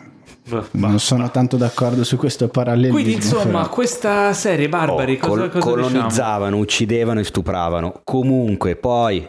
hanno Eh, poi fatto c'erano le- anche, poi le hanno fatto terme. anche cose buone, Esatto. però sempre quello erano. Hanno gente fatto- che andava a casa di altra gente a rompere i coglioni. Hanno Non bonificato le tanto lontani. paludi, facevano Esatto, arrivare i treni in orario. certo, giusto. Però la Hanno pol- inventato le pensioni, Esatto. tutte le Guarda che- cagate che... si dicono anche di quell'altro scemo. Ora, vabbè, non voglio dire vaccate, però... Ma se la- vuoi dille, tanto siamo il podcast delle vaccate. quindi- esatto. Basta, vabbè, che ne pensate di Barbari? Eh, di Barbari, Barbari. penso che mai dire Il, era curio- il curiosometro... Mai rubare era è? barbaro, era ba- mai rubare Mai era rubare era barbaro, in barba un barbaro. Ecco Ok, vabbè, guardatevi il dicevamo. trailer, fatemi un'idea. Paolo, non so, però non ne puoi non parleremo, raccogliere. Ne parleremo. E infatti Non no, puoi non guarda, racco- guarda, non puoi non cogliendo raccogliere. niente. Hai mai danzato con il diavolo nel pallido plenilunio? Eh? Si proclama, si professa fan, è questa la cosa. Cioè, stiamo citando a piene mani il Batman di Tim Burton. Anzi, Sì, sì, ok. Jack No, Nicholson no, nel di dire sì, sì, ok. Tu Sei il mio numero uno. Bob. tu. Andate via tutto contento lo. quando, se, quando se ne va Bob, fate lì tutto contento l'idiota. pensava che era una tigre di carta e invece è carta carbone. Antoine. Oggi faremo dell'arte. Andiamo avanti, per favore. Eh, l'ultimo trailer che abbiamo visto è L'ombra dello scorpione. Eh, in, in originale, in originale The Stand. Ah, attenzione, siamo diventati i Bee Gees solo perché O- o anche- io non ho letto l'ombra dello Zeppelin. scorpione di, di Stephen King, ma ho ben presente che è uno dei suoi libri più famosi. Sì. Non sapevo che effettivamente in originale si chiamasse The Stand e quindi aver visto il trailer di The Stand non avevo collegato le due cose. Ah! Eh, è Anche una, i Toto è, sembravamo. un- è una serie. Gli Earth, Wind and Fire. È una serie. Cazzo. No, da- Basta, allora, cioè io sto sto- nominando Toto, Earth, Wind and. Fire, e poi i cugini di campagna. Ma che Ma perché come oh, si fa? d'altronde Mace Come ha messo certe news Cioè, oggi. cazzo, il, il lato trash del podcast, eh? Allora, questa Ma serie è sì. Adri- prodotta Adriano Trash ti Que- chiamerò. Questa serie prodotta da CBS All Access uscirà in America il 17 dicembre. Da noi quando arriva non si sa ancora, ma la serie Quando sappiamo- arriverà la piattaforma di Viacom? Non credo che No, sarà eh. su quella gratis. Ehm, sappiamo che la serie è di Josh Boone, mm? che già ricorderete per alcune cose. Eh, Ma che riferimento, Per eh? cosa? Ma, cioè, ma possiamo avere credibilità, cioè, se fai così. Cosa vuol dire che vi Puoi, ricorderete puoi- per puoi alcune guardare per, fa- cose? per favore, Cioè, per favore. Sembra uno dei clienti di Clerks quando entra a chiedere avete quel film là uscito l'anno scorso con quell'attore che aveva fatto quell'altro Altro film? ma dai, se, se non vi ricordate chi è Josh Boone, non è colpa mia. E vabbè. Sì, Ehm, ok, certo. fatto Quindi Josh Boone? Josh Boone aveva diretto aveva diretto Colpa delle Stelle nel 2014 lui viene dal mondo di YouTube eh, ed è uscito da poco il suo ultimo film molto travagliato che si chiama The New Mutants Ah! che siccome, siccome l'ha fatto anni fa è già pronta sta serie qui sempre sua perché insomma mm, The New Mutants, tra l'altro ricordiamolo con Maisie Williams e Gnagna Taylor-Joy. Eh, Che tra in- l'altro non ha ancora visto nessuno di noi. Come mai non siamo andati al cinema con Joy a vedere The New Mutants? Come mai? Come mai? Fatevi due domande. Esatto. Eh, L'ombra dello scorpione invece è una eh, miniserie in nove, no miniserie, è una serie mm, speciale, insomma limitata, in nove episodi, quindi sarà una sola stagione. Perché è limitata. Limitata vuol dire che non è che continua. Magari è bellissima, perché devi No, definirla in limitata. Effetti, in effetti non sono sicuro che sia limitata, può darsi anche che continui se va bene. Però allora eh, è la prima volta che vediamo una serie Mm. di CBS All Access che non è di Star Trek e che sembra una figata. Ascolta, CBS Access c'è anche i confini della realtà, presentato da Ah, è Jordan non Peele. Eh, io non, non l'ho visto. No, eh, eh? Eh, ci sono James Marsden, Jovan Adepo e soprattutto Whoopi Goldberg che Mm. ritorna. Questa è una puntata ricorsiva. ricorsiva. Eh, ricorrente. Il trailer è veramente C'è bello. anche Amber Heard. E c'è soprattutto tutto- un- uno, uno Skarsgård a caso. Esatto. Alexander. C'è anche Amber Heard. C'è Alexander eh, Skarsgård e c'è Amber Heard. sì, Amber l'ho riconosciuta perché si vede mh, tipo in un frame e la vedi... Dopo che ha fatto la cacca no, la vedi sul cagare letto. sul letto di Johnny Depp anche nella Quindi, serie. diciamo che questa Ormai la chiamano per quello. perché, cioè, Ma che cazzo? Vabbè. Que- questo trailer qui Oh, senti l'agenzia! Abbiamo bisogno di una che caga sul letto! E ci danno dai. ancora Amber Heard, cazzo! Ma dai, ci danno sempre siamo- Amber Heard! questo non ha mai voluto essere un podcast serio, però oggi particolarmente non lo è. E tu continui a chiamare Adriano Treish eh, nei- Eh, per gli ospiti, vedi? Questi sono i risultati. Guarda, tuo, eh. guarda cosa fa, guarda, guarda cosa fa. Non mi rompere le cose.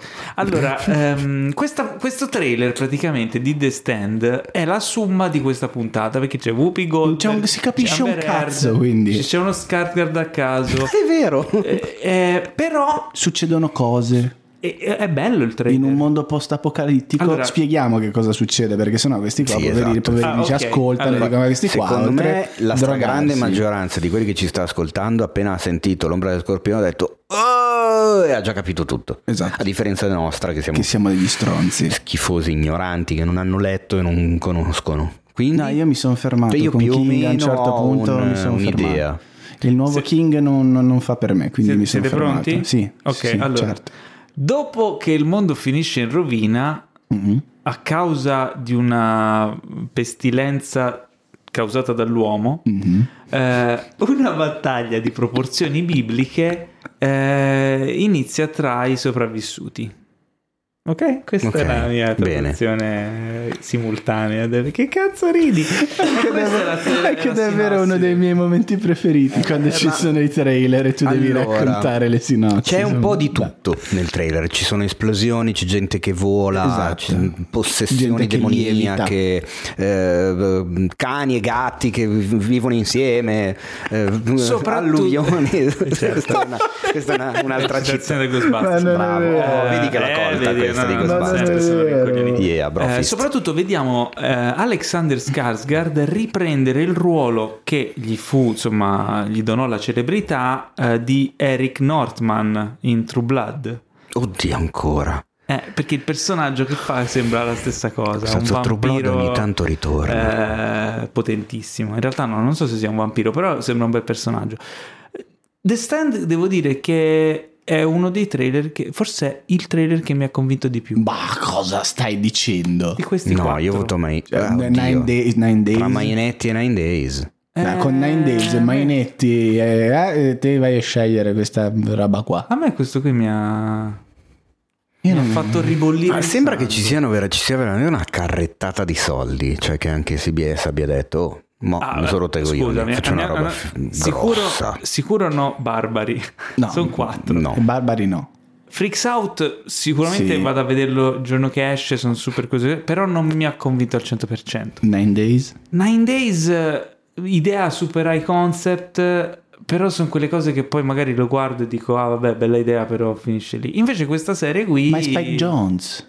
Prodotto da Spike Jones. Eh beh, se ci ha messo mano lui io mi fido tendenzialmente. È è- vero. non è l'ultimo degli scemi. Vabbè, me la batto tra Nine Days e l'ombra dello scorpione. Io invece devo dire che l'ombra dello scorpione non mi ha detto un cazzo proprio. Cioè, ci ho visto tanta, t- tanta paccottaglia, tanta roba, Eh, effetti, gente che vola. Tanta confusione. Però E tutto- quindi che cosa ho visto? tut- no, nel senso mi fa ben sperare perché questo mega dispiegamento di energie, di forze, di mega cast, perché c'è un cast Sì, che non finisce più. Eh, e penso, magari, cioè, se hanno investito così tanto, insomma, sotto c'è. Poi, sai, eh, Stephen King, eh, io non ho letto, non, ho- non conosco niente di questo libro, però Si legge. Stephen King di solito, cioè ci sono de- alcuni suoi libri che nell'adattamento eh, vengono fuori dei, dei gran prodotti, alcuni vengono fuori delle schifezze. E diciamo che la bilancia pende molto più verso sulle le schifezze. Quindi- Perché è difficile trasporre un Eh. po' di cose perché funzionano sulla carta. Quando poi le devi vedere, Mm, mm, mm, mm. eh, insomma, diventa un po' complicato dargli una forma, un po' come la forma finale del, del- del mostro di It. Ad esempio, Mm, mm, vero. che se lo leggi ti suggestioni e te lo inventi tu nella tua testa, se lo vedi. Però hanno fatto anche un bel Mm. po' di begli adattamenti da, da romanzi di King, cioè ce ne sono. Beh, c'è Misery non deve morire che mi viene Per- in mente con un ottimo film secondo me ed è, ed è fedele comunque al romanzo. Se- Dove abbiamo parlato di Shining non c'entra un cacchio praticamente. Non c'entra niente, però Stravolge è comunque, molto, è comunque quindi- un adattamento e hanno tirato fuori un bel film. Sì, però Vabbè. insomma ecco, è un tanto ispira liberamente. Quindi, cioè, Christine non è un libro di chi? Christine, che, Eh. Carrie, Carrie. lo sguardo di Il, Satana, eh, tra il è gio- il gioco, il gioco- il gioco di Gerald pare Sì. che sia, che Io sia, che sia visto, cari- l'ho visto pare molto, che sia carino carino. Sì, sì, sì. e non era facile Valido. tra l'altro rendere un, un libro del genere No, però ha fatto un bel Però appunto c'è anche Tommy Knockers, c'è Dolores Claiborne. Dolores Claiborne con, eh, con Katie Bates straordinaria lei. Ah no, è vero, aspetta, no, è l'altro, non era Dolores Claiborne che non mi era... Visto che eh, capita l'argomento, tiro fuori un titolo che capita di leggere poco spesso, ehm, La tempesta del secolo, che è un libro che mm, King aveva sviluppato come una sceneggiatura, infatti se voi lo leggete è una sceneggiatura, e ne hanno fatto un film per la televisione, non mi ricordo quale emittente americana, in due parti se non ricordo male, ed è molto molto molto bello, ve lo consiglio. L'ultimo mi sembra che sia stato invece però La Torre Nera, Non che nonostante quello- Idris Elba e Matthew McConaughey, Esatto. Terribile. il film ha ricevuto delle... Io non l'ho, non l'ho visto perché mi, hanno respi- mi ha respinto la reazione mondiale Guarda, l'ho e visto in praticamente sala. uguale. Ah, l'hai visto in sala Sì, sì, addirittura? l'ho visto in sala, è terribile. Vabbè, ma così come, Addirittura così come terribile. Pet Sematary, l'ultimo adattamento di Quello che non hanno l'ho fatto. visto, Ma però un- la Torre Nera è Ah, inguardabile. beh, Pezzematari l'hai scritta tu la recensione che c'è sul sito, vero? Sì, ok, me lo ricordo. Guarda, io, non ho, io, di, io di so- io- io di- io di- di solito non ho piacere a scrivere recensioni dove distruggo i film perché non provo piacere nel, nel demolire un prodotto d'ingegno di qualcun altro. E quella è proprio una monnezza, proprio una schifezza. E la Torre Nera anche addirittura. Proprio banalissimo. Poi si vede che è maciullato, non so se in montaggio o in adattamento, però non, non si capisce niente. Quindi vedi, è, è- è molto una scommessa, cioè tu non è che dici, ah ok, garanzia di qualità. Mm. Però è un nome spendibile, insomma. Ah, quello Vabbè, sicuro. che cazzo, è, è la- l'abbiamo detto anche nella puntata speciale dedicata lì a romanzi e, e che film. trovate tra gli speciali del podcast. Esatto, che si intitola Era meglio il libro? Col punto di domanda, Stephen King è lo scrittore in vita più adattato mm, Beh, su sì. schermo Ci e sta. grande schermo in assoluto. Bene. Eh, ci sta.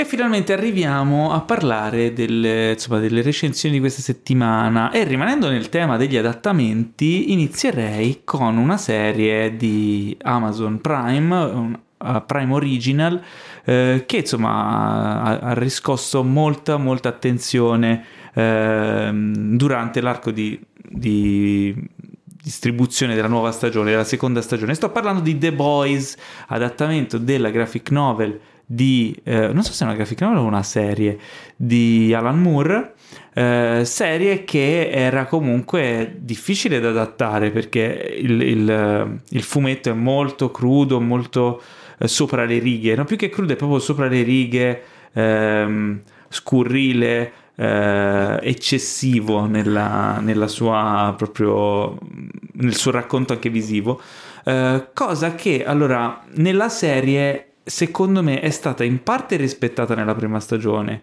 ma che, che devo dire la verità non mi aveva convinto al 100% eh, perché faceva facilmente leva su colpi di scena, cliché, eccetera. Eh, mentre invece in questa seconda stagione sembra quasi che si siano liberati di ogni fardello e abbiano schiacciato il piede sull'acceleratore e, e siano rimasti più fedeli a quello che è la follia de- dell'opera originale. Eh, la serie parla di un eh, mondo in cui i supereroi sono questi esseri potentissimi gestiti da una multinazionale che li usa anche per eh, marketing, eccetera, che fondamentalmente è una metafora di, di un po' di Disney o comunque di chi gestisce adesso questi personaggi che sono diventati eh, un fenomeno commerciale. Quindi i, i supereroi non sono solo dei personaggi fittizi, ma sono dei personaggi, delle persone reali che vengono però adoperate anche a fini commerciali, eh, ma che in realtà non sono per niente mossi da bontà o altruismo, eh, se non che da egoismo e i più bassi istinti umani. Eh, solo un gruppo di, mm, di poveri esseri umani senza poteri, appunto The Boys, si oppone a questa multinazionale cercando di, di far conoscere la verità su questi, su questi fittizi eroi eh, su questi falsi miti eh, e di salvare l'umanità dal loro appunto predominio, e in particolare di quello di un personaggio, eh, in italiano il patriota, in originale Homelander, che è il Superman della situazione, il più potente di tutti e anche il più psicopatico. Quindi Superman non solo è l'eroe, ma è anche il super cattivo. Personaggio mio preferito in assoluto. Personaggio terrificante. Adoro, adoro Anthony Starr come lo interpreta. E nella seconda stagione, secondo me, ha dimostrato di essere, cioè hanno scavato ancora più a fondo, eh, hanno, hanno, dimostrato quanto sia complicata la sua, la sua psiche ed effettivamente eh, se ci si riflette una minima da quel punto di vista è, è bello il fatto che appunto si faccia luce su quella roba lì, nel senso che come puoi vivertela sapendo di essere onnipotente, onnipotente mm. e avere il potere di uccidere le persone guardandole? Cioè, cazzo, crea dei danni psicologici una roba del genere, per forza, se, se, anche se sei la persona più equilibrata del mondo, se poi vivi in questo modo e tra l'altro sei anche idolatrato da tutti, non, eh, è non, è facile portare avanti un'esistenza del La genere. cosa bella della serie è che lo fa con estrema ironia e, e umorismo, pur essendo estremamente violenta, esplicita, grafica, splatter, splatter. Eh, e spesso cioè, sorprende anche per quanto è esagerata. Eh, provocando una risata magari, però facendo anche riflettere. Quindi eh, devo dire che secondo me in questa seconda stagione si sono superati.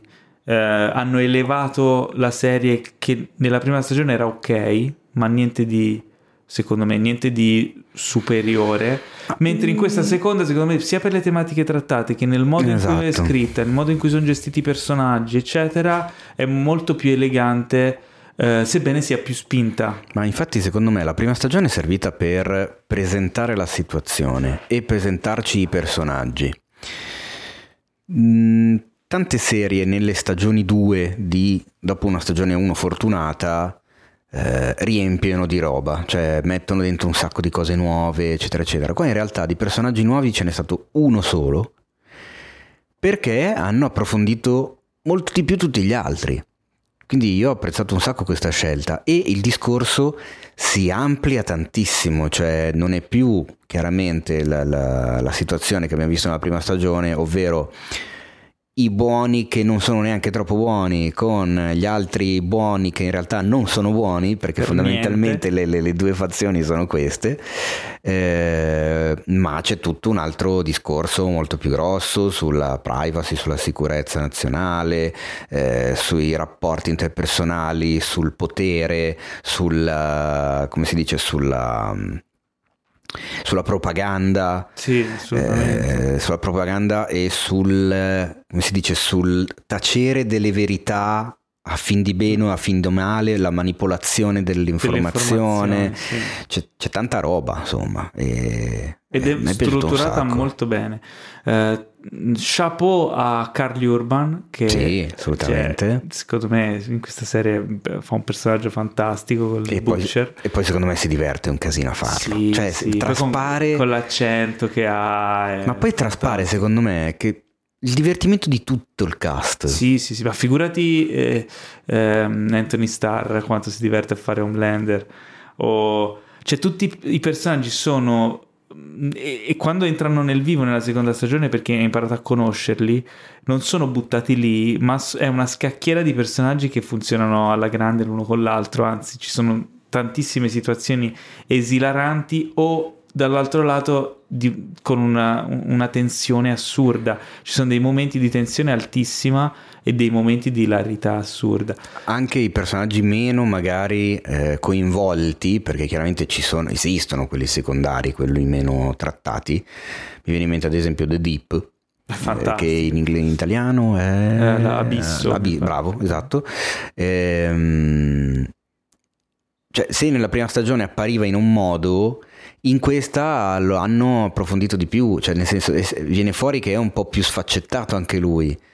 Eh, non è semplicemente il, quello, cioè, il montato narcisista e mezzo stupratore che si vedeva nella prima stagione, c'ha un, un po' di cazzo in più in testa, ecco, tutto qua. Adesso non si può No, dire vabbè, non si molto, può dire molto, chiaramente, però tipo, quindi... ti faccio l'esempio di un amico che eh, ha letto la- il fumetto e non guarda la serie perché mi diceva no io non la guardo perché tanto so già che tante cose che ci sono nel fumetto non le metteranno perché non le possono mettere in tv no? E io ho detto ma sei sicuro? Perché io finora sto vedendo delle cose che raramente vedo adattate e lui ha fatto un esempio, fa, eh, ad esempio a un certo punto c'è un personaggio il cui potere è avere un membro enorme. E, e io ho detto, ah, guarda, non, non l'ho ancora visto, eh, però poi gli dovrò dire, guarda, forse è il caso che guardi la serie, perché mi sa che l'adattamento è abbastanza fedele. Esatto. Senza spoilerare troppo, ma non è uno spoiler. Comunque, eh, sicuramente è una serie divertita, divertente e che funziona molto bene. Quindi la- credo che la consigliamo. E anche da, da sottolineare, secondo me, per un prodotto televisivo, anche se comunque la strada sta andando lì, effetti visivi di serie A, cioè proprio da, da- da- cinema, senza Sì, ne- colpo nella, allora, nella seconda stagione migliori della prima. Assolutamente, sì, sì, sì. L'unica cosa che E non grande mi colonna convince- sonora. L'unica cosa che non mi convince, non mi ha mai convinto, è la color. Tu sei visto, c'è una color particolare. Eh, sì, in molte situazioni... pelli- la pelle ingrigita, Sì. c'è un po' queste scelte cromatiche particolari, diciamo che non ho mai visto. infatti, dopo un po' ci si fa l'abitudine, Mm, però. sì. Dire, non mi fa impazzire, ma mm, va bene lo stesso, insomma. Sembra tutto sempre un po' sporchino, un po'... È un po' particolare, un po' strano. così, non lo so, un po'... bizzarro. Un po', un po' di sugna, un po' di, come si dice, un po' di... No, è proprio una Eh, fase di desaturazione selettiva di alcune tonalità. Sì, però la sensazione che arriva a me è un po' quella di quando cucini delle salsicce nella pentola e poi ti rimane quella... magari non la lavi subito, ti No, rimane ma è quella bello che schifezzina dico, in fondo. Un io po' ti di... dico desaturazione selettiva di alcune tonalità. dici, eh no, la sugna del, del grassello, perché quando fai la Lugani... che C'è questa roba, cioè non è, non è- non è pulita l'immagine, la sensazione che arriva anche come, Sì, sì, eh, come colori. sì, C'è un po' di, di schifo, ecco, un po' di, di, di, di Ma ti sporco. piace o no? A volte, a volte no, a volte mi chiedo, a vo- cioè a volte la noto e non dovrei notarla. Esatto, è quello che volevo dire io. Siamo Mm. Ecco, d'accordo, fantastico. siamo d'accordo, fantastico. Però consigliatissime secondo me The Boys. Consigliata. Andando avanti, eh, il nostro Adriano Meis qui presente eh, ha visto Vi- un film. Vi dico due parole rapidissime. Come si intitola? Nadie sabe che sto aquí. Nadie. Nadie, Nadie sabe che sto aquí. Nessuno sa che io, sono, qui. Quindi Veramente passa- lo sanno tutti lo quelli che sanno ti hanno tutti. ascoltato finora. Passando da una serie tv ultra pop, e ultra azione, supereroi cazzotti e cose, andiamo invece su un cinema, su un prodotto un pochettino più autoriale, uscito nel 2020. Sì, ma non devi fare il figo. No, Eh, adesso no, non è che devi metterla era, era per fare, era per fare uno, uno stacco, Non per fare la ma già- già presentazione. fa fatica di- faccio, di- faccio fatica di mio, poi, Poi tu mi interrompi. interrompere, dai. Vabbè, io volevo essere comunque breve, dire che è un f- l'opera prima di questo giovane regista cileno che si chiama Jorge Antillo. Presentato il film al Tribeca Film Festival dove si è aggiudicato il premio fondamentalmente per la migliore opera prima. Il protagonista del film è Jorge Garcia, Ah, scusate, tra l'altro ho sbagliato il nome perché si chiama Gaspar Antillo, il il regista. Invece Jorge Garcia è l'attore protagonista che forse ve lo ricorderete come Harley di Lost. Ve lo ricordate, sì. Quello che, beh, que- di- Que- di- direi, ho eh, visto Lost cinque volte, quindi eh, sì, vabbè. il miliardario Sì, che vince Lotteria. la lotteria con i numeri fortunati, un po' in carne. Un po' in carne, un po' in carne.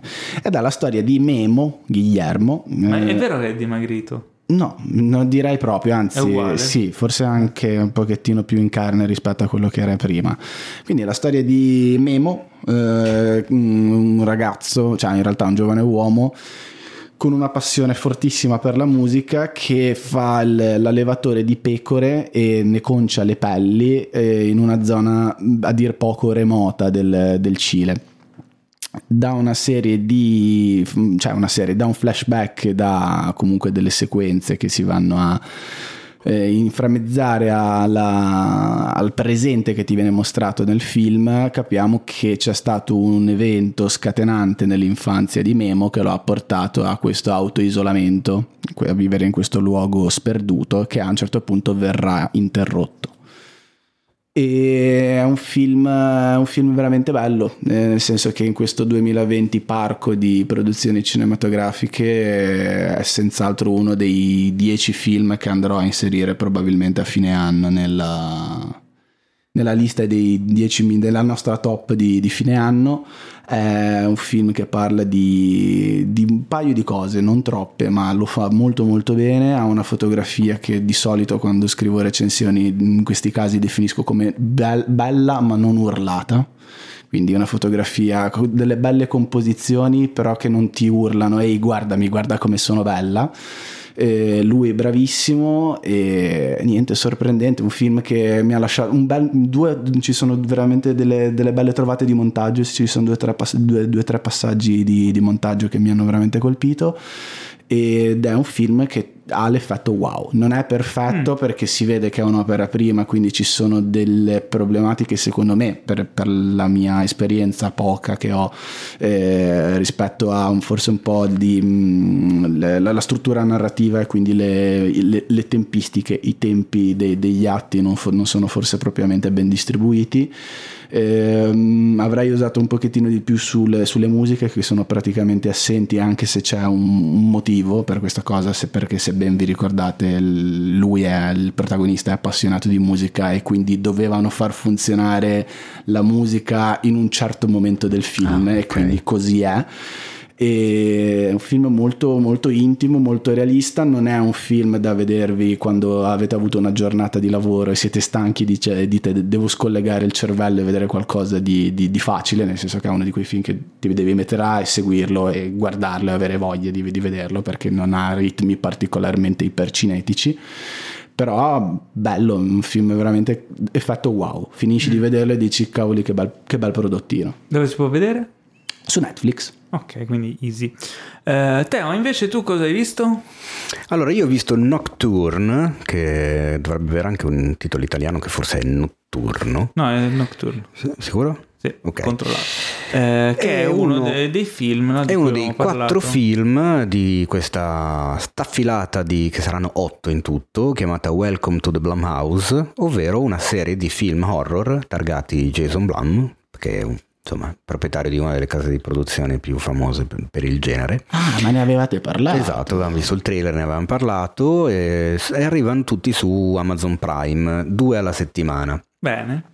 E niente, io per ora ne ho visto uno, ma sinceramente questo uno mi ha messo abbastanza voglia di vedere anche gli altri. Quindi figo? Allora, fi... Non, no, nì, nel senso, allora, eh, ha delle cosette che, che, che, che non vanno. Eh, allora, allora, aspetta, fammi Con calma. ricapitolare per bene. Innanzitutto, anche in questo caso, vedi, così mi collego alla recensione del Mace, stiamo parlando di un'opera prima.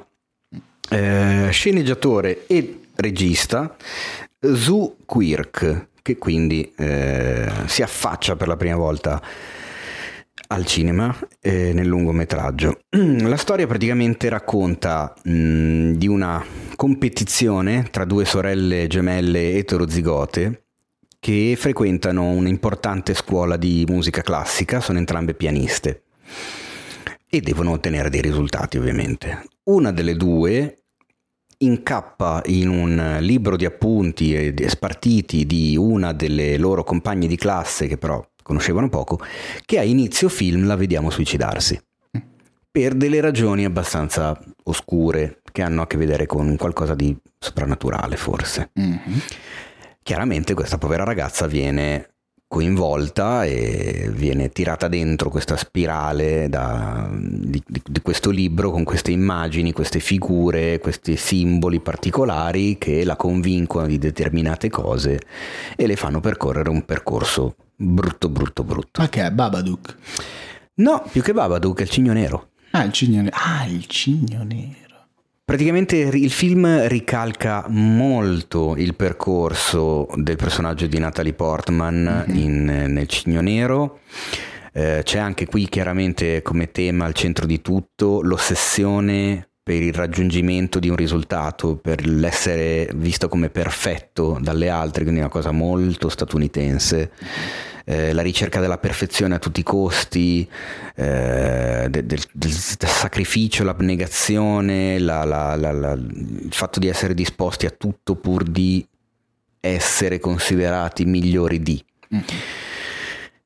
Il rapporto tra le due ragazze che viene subito raccontato e messo al centro dell'attenzione il fatto che siano gemelle, ehm, poi non è che vada molto, cioè sembrano due sorelle, due, o due molto amiche. Questa, questo loro rapporto secondo me non è stato sviluppato, scritto, sfruttato molto bene, cioè non ho capito il perché farle, porre l'accento all'inizio sul fatto che siano gemelle per poi svilupparle come due sorelle qualsiasi o due grandi amiche. In ogni caso, la... il film ha dei tocchi molto fighi, c'è un sound design curatissimo e veramente funzionale alla cosa. Ehm, come momenti di paura ne ha un paio, mh, mm, abbastanza anche leggeri. Eh, quindi diciamo che l'atmosfera è per lo più quella di un thriller soprannaturale più di un horror in senso stretto, anche se comunque appunto ha un paio di tocchi un po' orrorifici, è che appunto assomiglia troppo secondo me al film di Aronofsky per essere un po' rotondo, un po' completo, gli manca, gli manca qualcosina, gli manca un po' forse di determinazione nella, nella sceneggiatura e soprattutto gli manca un po' di imprevedibilità. Cioè, tu inizi il film che poco dopo, diciamo che ogni scena è già abbastanza telefonata. L'altra cosa da sottolineare, secondo me, la... sono le performance dei, degli attori, delle attrici soprattutto e degli, degli altri comprimari giovani. Chiaramente stiamo parlando di una scuola di musica quindi eh, i protagonisti sono relativamente giovani di età. La protagonista assoluta, la sorella che diciamo che trova questo, questo libro brutto brutto è Ma Sid- brutto brutto brutto Sidney Sweeney che probabilmente se avete visto Euphoria ve la ricordate come la bionda, la ragazza bionda che eh, insomma, se avete visto Euphoria ve la ricordate perché c'è anche una scena abbastanza esplicita e quindi uno se la ricorda. Eh, veramente in gamba. Spesso va anche un filino oltre nell'esagerare alcune reazioni, ma molto molto brava, mi è piaciuta un casino, così come mi è piaciuta l'attrice che fa la sorella che al momento non ricordo eh, il fidanzato della sorella, il compagno di classe. Quindi eccetera. non sono gemelle uguali. Eh no, sono, ah, okay. sono eterozigote. Okay. Quindi sono diverse, anzi ci sono i genitori che all'inizio del film scherzano sul fatto che una set- è la maggiore perché ha 7 minuti in più o 3 mm. minuti in più. Ehm, è un po'... cioè è piacevole, non è che, non, che sia un film da buttare via del tutto ha, de, appunto, ha dei bei tocchi, non è secondo me riuscito fino in fondo. Ecco. Però hai detto che ti fa venire voglia di vedere gli altri. Sì, perché se Blumhouse ha scelto di produrre otto film in batteria con delle tematiche e magari non sono andato a controllare, ma se sono tutti dati in mano a nuovi autori che quindi hanno scritto e diretto il proprio film, sinceramente mi viene la curiosità di andare a scoprirli. Ma quindi la domanda è consigliato? Lo guardiamo? Uh, sì. Ok. Sì, però con questo tipo di sì. Ok. È un sì non convinto. No, è un sì, nel senso, secondo me mh, mm, è un film che può trovare il suo pubblico e può anche trovare il suo pubblico di fan. Mm. Domanda. Ci ho visto tanto di già visto, ecco. Se non avessi cosa. visto il cigno nero, avrei sicuramente avuto un'altra opinione. Mm, soprattutto okay. del secondo atto. Quindi fatevi un favore, non guardate no, il cigno nero. bello. Soprattutto, non, soprattutto il secondo visto. atto diventa un po', non dico carta carbone, però mm, c'è stato un momento in cui mi sono detto ma non avrai anche fatto questa scelta que- di, di, sceneggiatura perché se no e invece la fa e poi me lo sono detto un'altra volta e poi me lo sono detto una terza volta e quel ma punto ci sono detto, anche le scene magari, insomma, magari l'autore no, no, eh, allora, magari non l'autore non ha mai visto il cigno nero. Ah beh ci, può, si può anche starci. Bene, ragazzi, cosa arriva adesso? Il momento tanto odiato. No, già, già, già, già, già. Quindi ciao. Parlaci ancora di Star Trek, parlo. Paolo. Guarda che potrei parlare da qui Guarda all'eternità. che gli ascoltatori sono Allora, contentissimi. È finita la prima di stagione Trek. di Lower Decks, Già, la serie animata. ecco. Molto, molto dormo- Ogni giorno ricevo decine di messaggi di gente entusiasta del fatto che Paolo parli di Star Trek. Perché meno male c'è ogni qualcuno. puntata. Meno male che c'è qualcuno che dà eh, a Cesare quel che dice. È giunto il Ma momento tanto a odiato, Cesare chi? A Cesare sai, chi è? sai chi dà a Cesare quel che è di Cesare? Chi? I babbari. I babbari. Babba, I babbari. È giunto il momento di dire addio a questo podcast, ma solo per questa Io settimana. dico addio. Perché a la tutte le prossima vostre cazzate se- infinite. Tu puoi cantare soltanto i cugini di campo. No, canto anche, canto anche Guccini se mi No, tu Guccini no, al limite De Andrea. Ah, Vabbè. Paoli. Non Paolo, dimenticatevi, Lauzzi, non Conte, dimenticatevi di, Conte. Ma cazzo di- avete di iscrivervi a questo podcast per non perdervi ogni nuova puntata. Tempo. Ogni nuova puntata che è la puntata più bella della settimana in cui esce, quindi la prossima settimana uscirà la prossima puntata più bella della settimana. Eh, nel frattempo, nel frattempo, nel tempo che rimane, andate su questo sito, segna- segnatevi, avete qui pronto taccuino, penna, scalpello, calamaio. calamaio, eh? Allora, www.cinefacts.it Anzi, Ok? prima di www, ricordatevi di inserire https due punti slash slash. Ok, S perché è super. No, però ok. S perché eh, è una connessione sicura. Inoltre, se andate su un'app No, che non è si la chiama... connessione, è il sito che è sicuro. Eh sì, è sicuro. È sicuro. Ma stai sicuro? Eh, se andate su un'app che si chiama Instagram ci trovate come @cinefax.it se volete farvi del male potete seguire anche me at Paolo Cellamare e oppure anche at Adriano Meis Movie Eater ormai l'ho imparato o at Il Teino che è sempre molto carino Eh, nel, nel frattempo in attesa della prossima puntata un caro saluto da Teo Yusufian Attenzione, però io volevo dire una novità, perché oltre a Instagram trovate Cinefax anche su Twitter, su YouTube, su Facebook, E? su Telegram, C'è il gruppo. non ancora il gruppo Telegram. Però raga mi sa che ricomincio a mettere i video su TikTok. Eh, ma no ma fai i reels Eh, ma qual è il, il social che, che è più attivo? Facebook? Social più attivo, Facebook e Instagram allo stesso Facebook modo. allo stesso modo, ci pensate? E il canale Telegram dove escono tutti i contenuti del sito e proprio lì non ve ne perdete neanche uno perché chiaramente vi arriva il messaggino. Però su Facebook e Instagram state tranquilli. Tra l'altro pare che, non è confermato, ma pare che Zuckerberg abbia detto, ah bravi ragazzi quelli. Non è sicuro però. Sì, parlando al plurale anche lui, e infatti anche a lui ho mandato il meme. Ciao, sono Teo, Ma io non- siamo gli admin. Ma eh, eh, lui cosa fa? No, gli admin. Ah, gli admin, ok, giusto.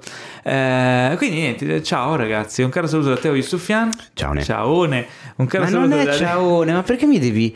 da, Oh, che palle. Ciao. caro- da Meis. Ciao babuzzi e ciao babuzzie. T. Di. Bal- balbuzienti. No, no, babuzzi. Babuzzi e babuzzie. Ok, ok, ok. E un saluto da me. Auf Wiedersehen. Che saluto è? Ma cosa sei? Ma perché?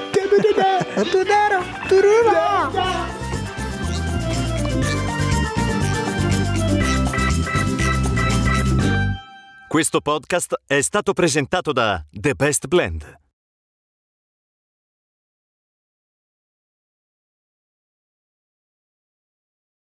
Mi sei scoppiato dentro al cuore all'improvviso, all'improvviso.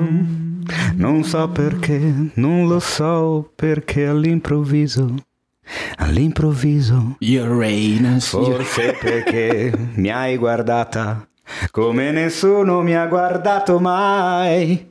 E questo Mi era Teo viva Yusufian in all'improvviso Mi sento vivo all'improvviso con con te.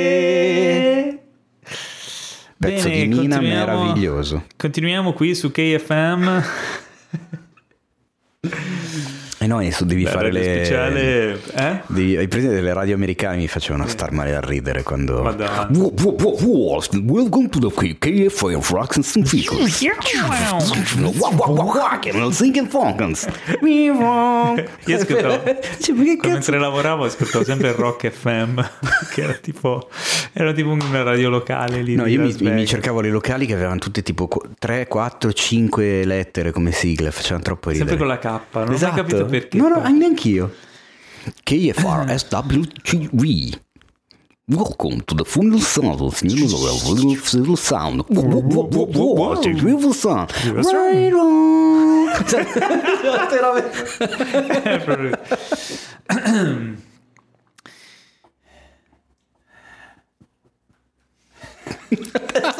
Voglio sentire la radio americana adesso è venuto il trip.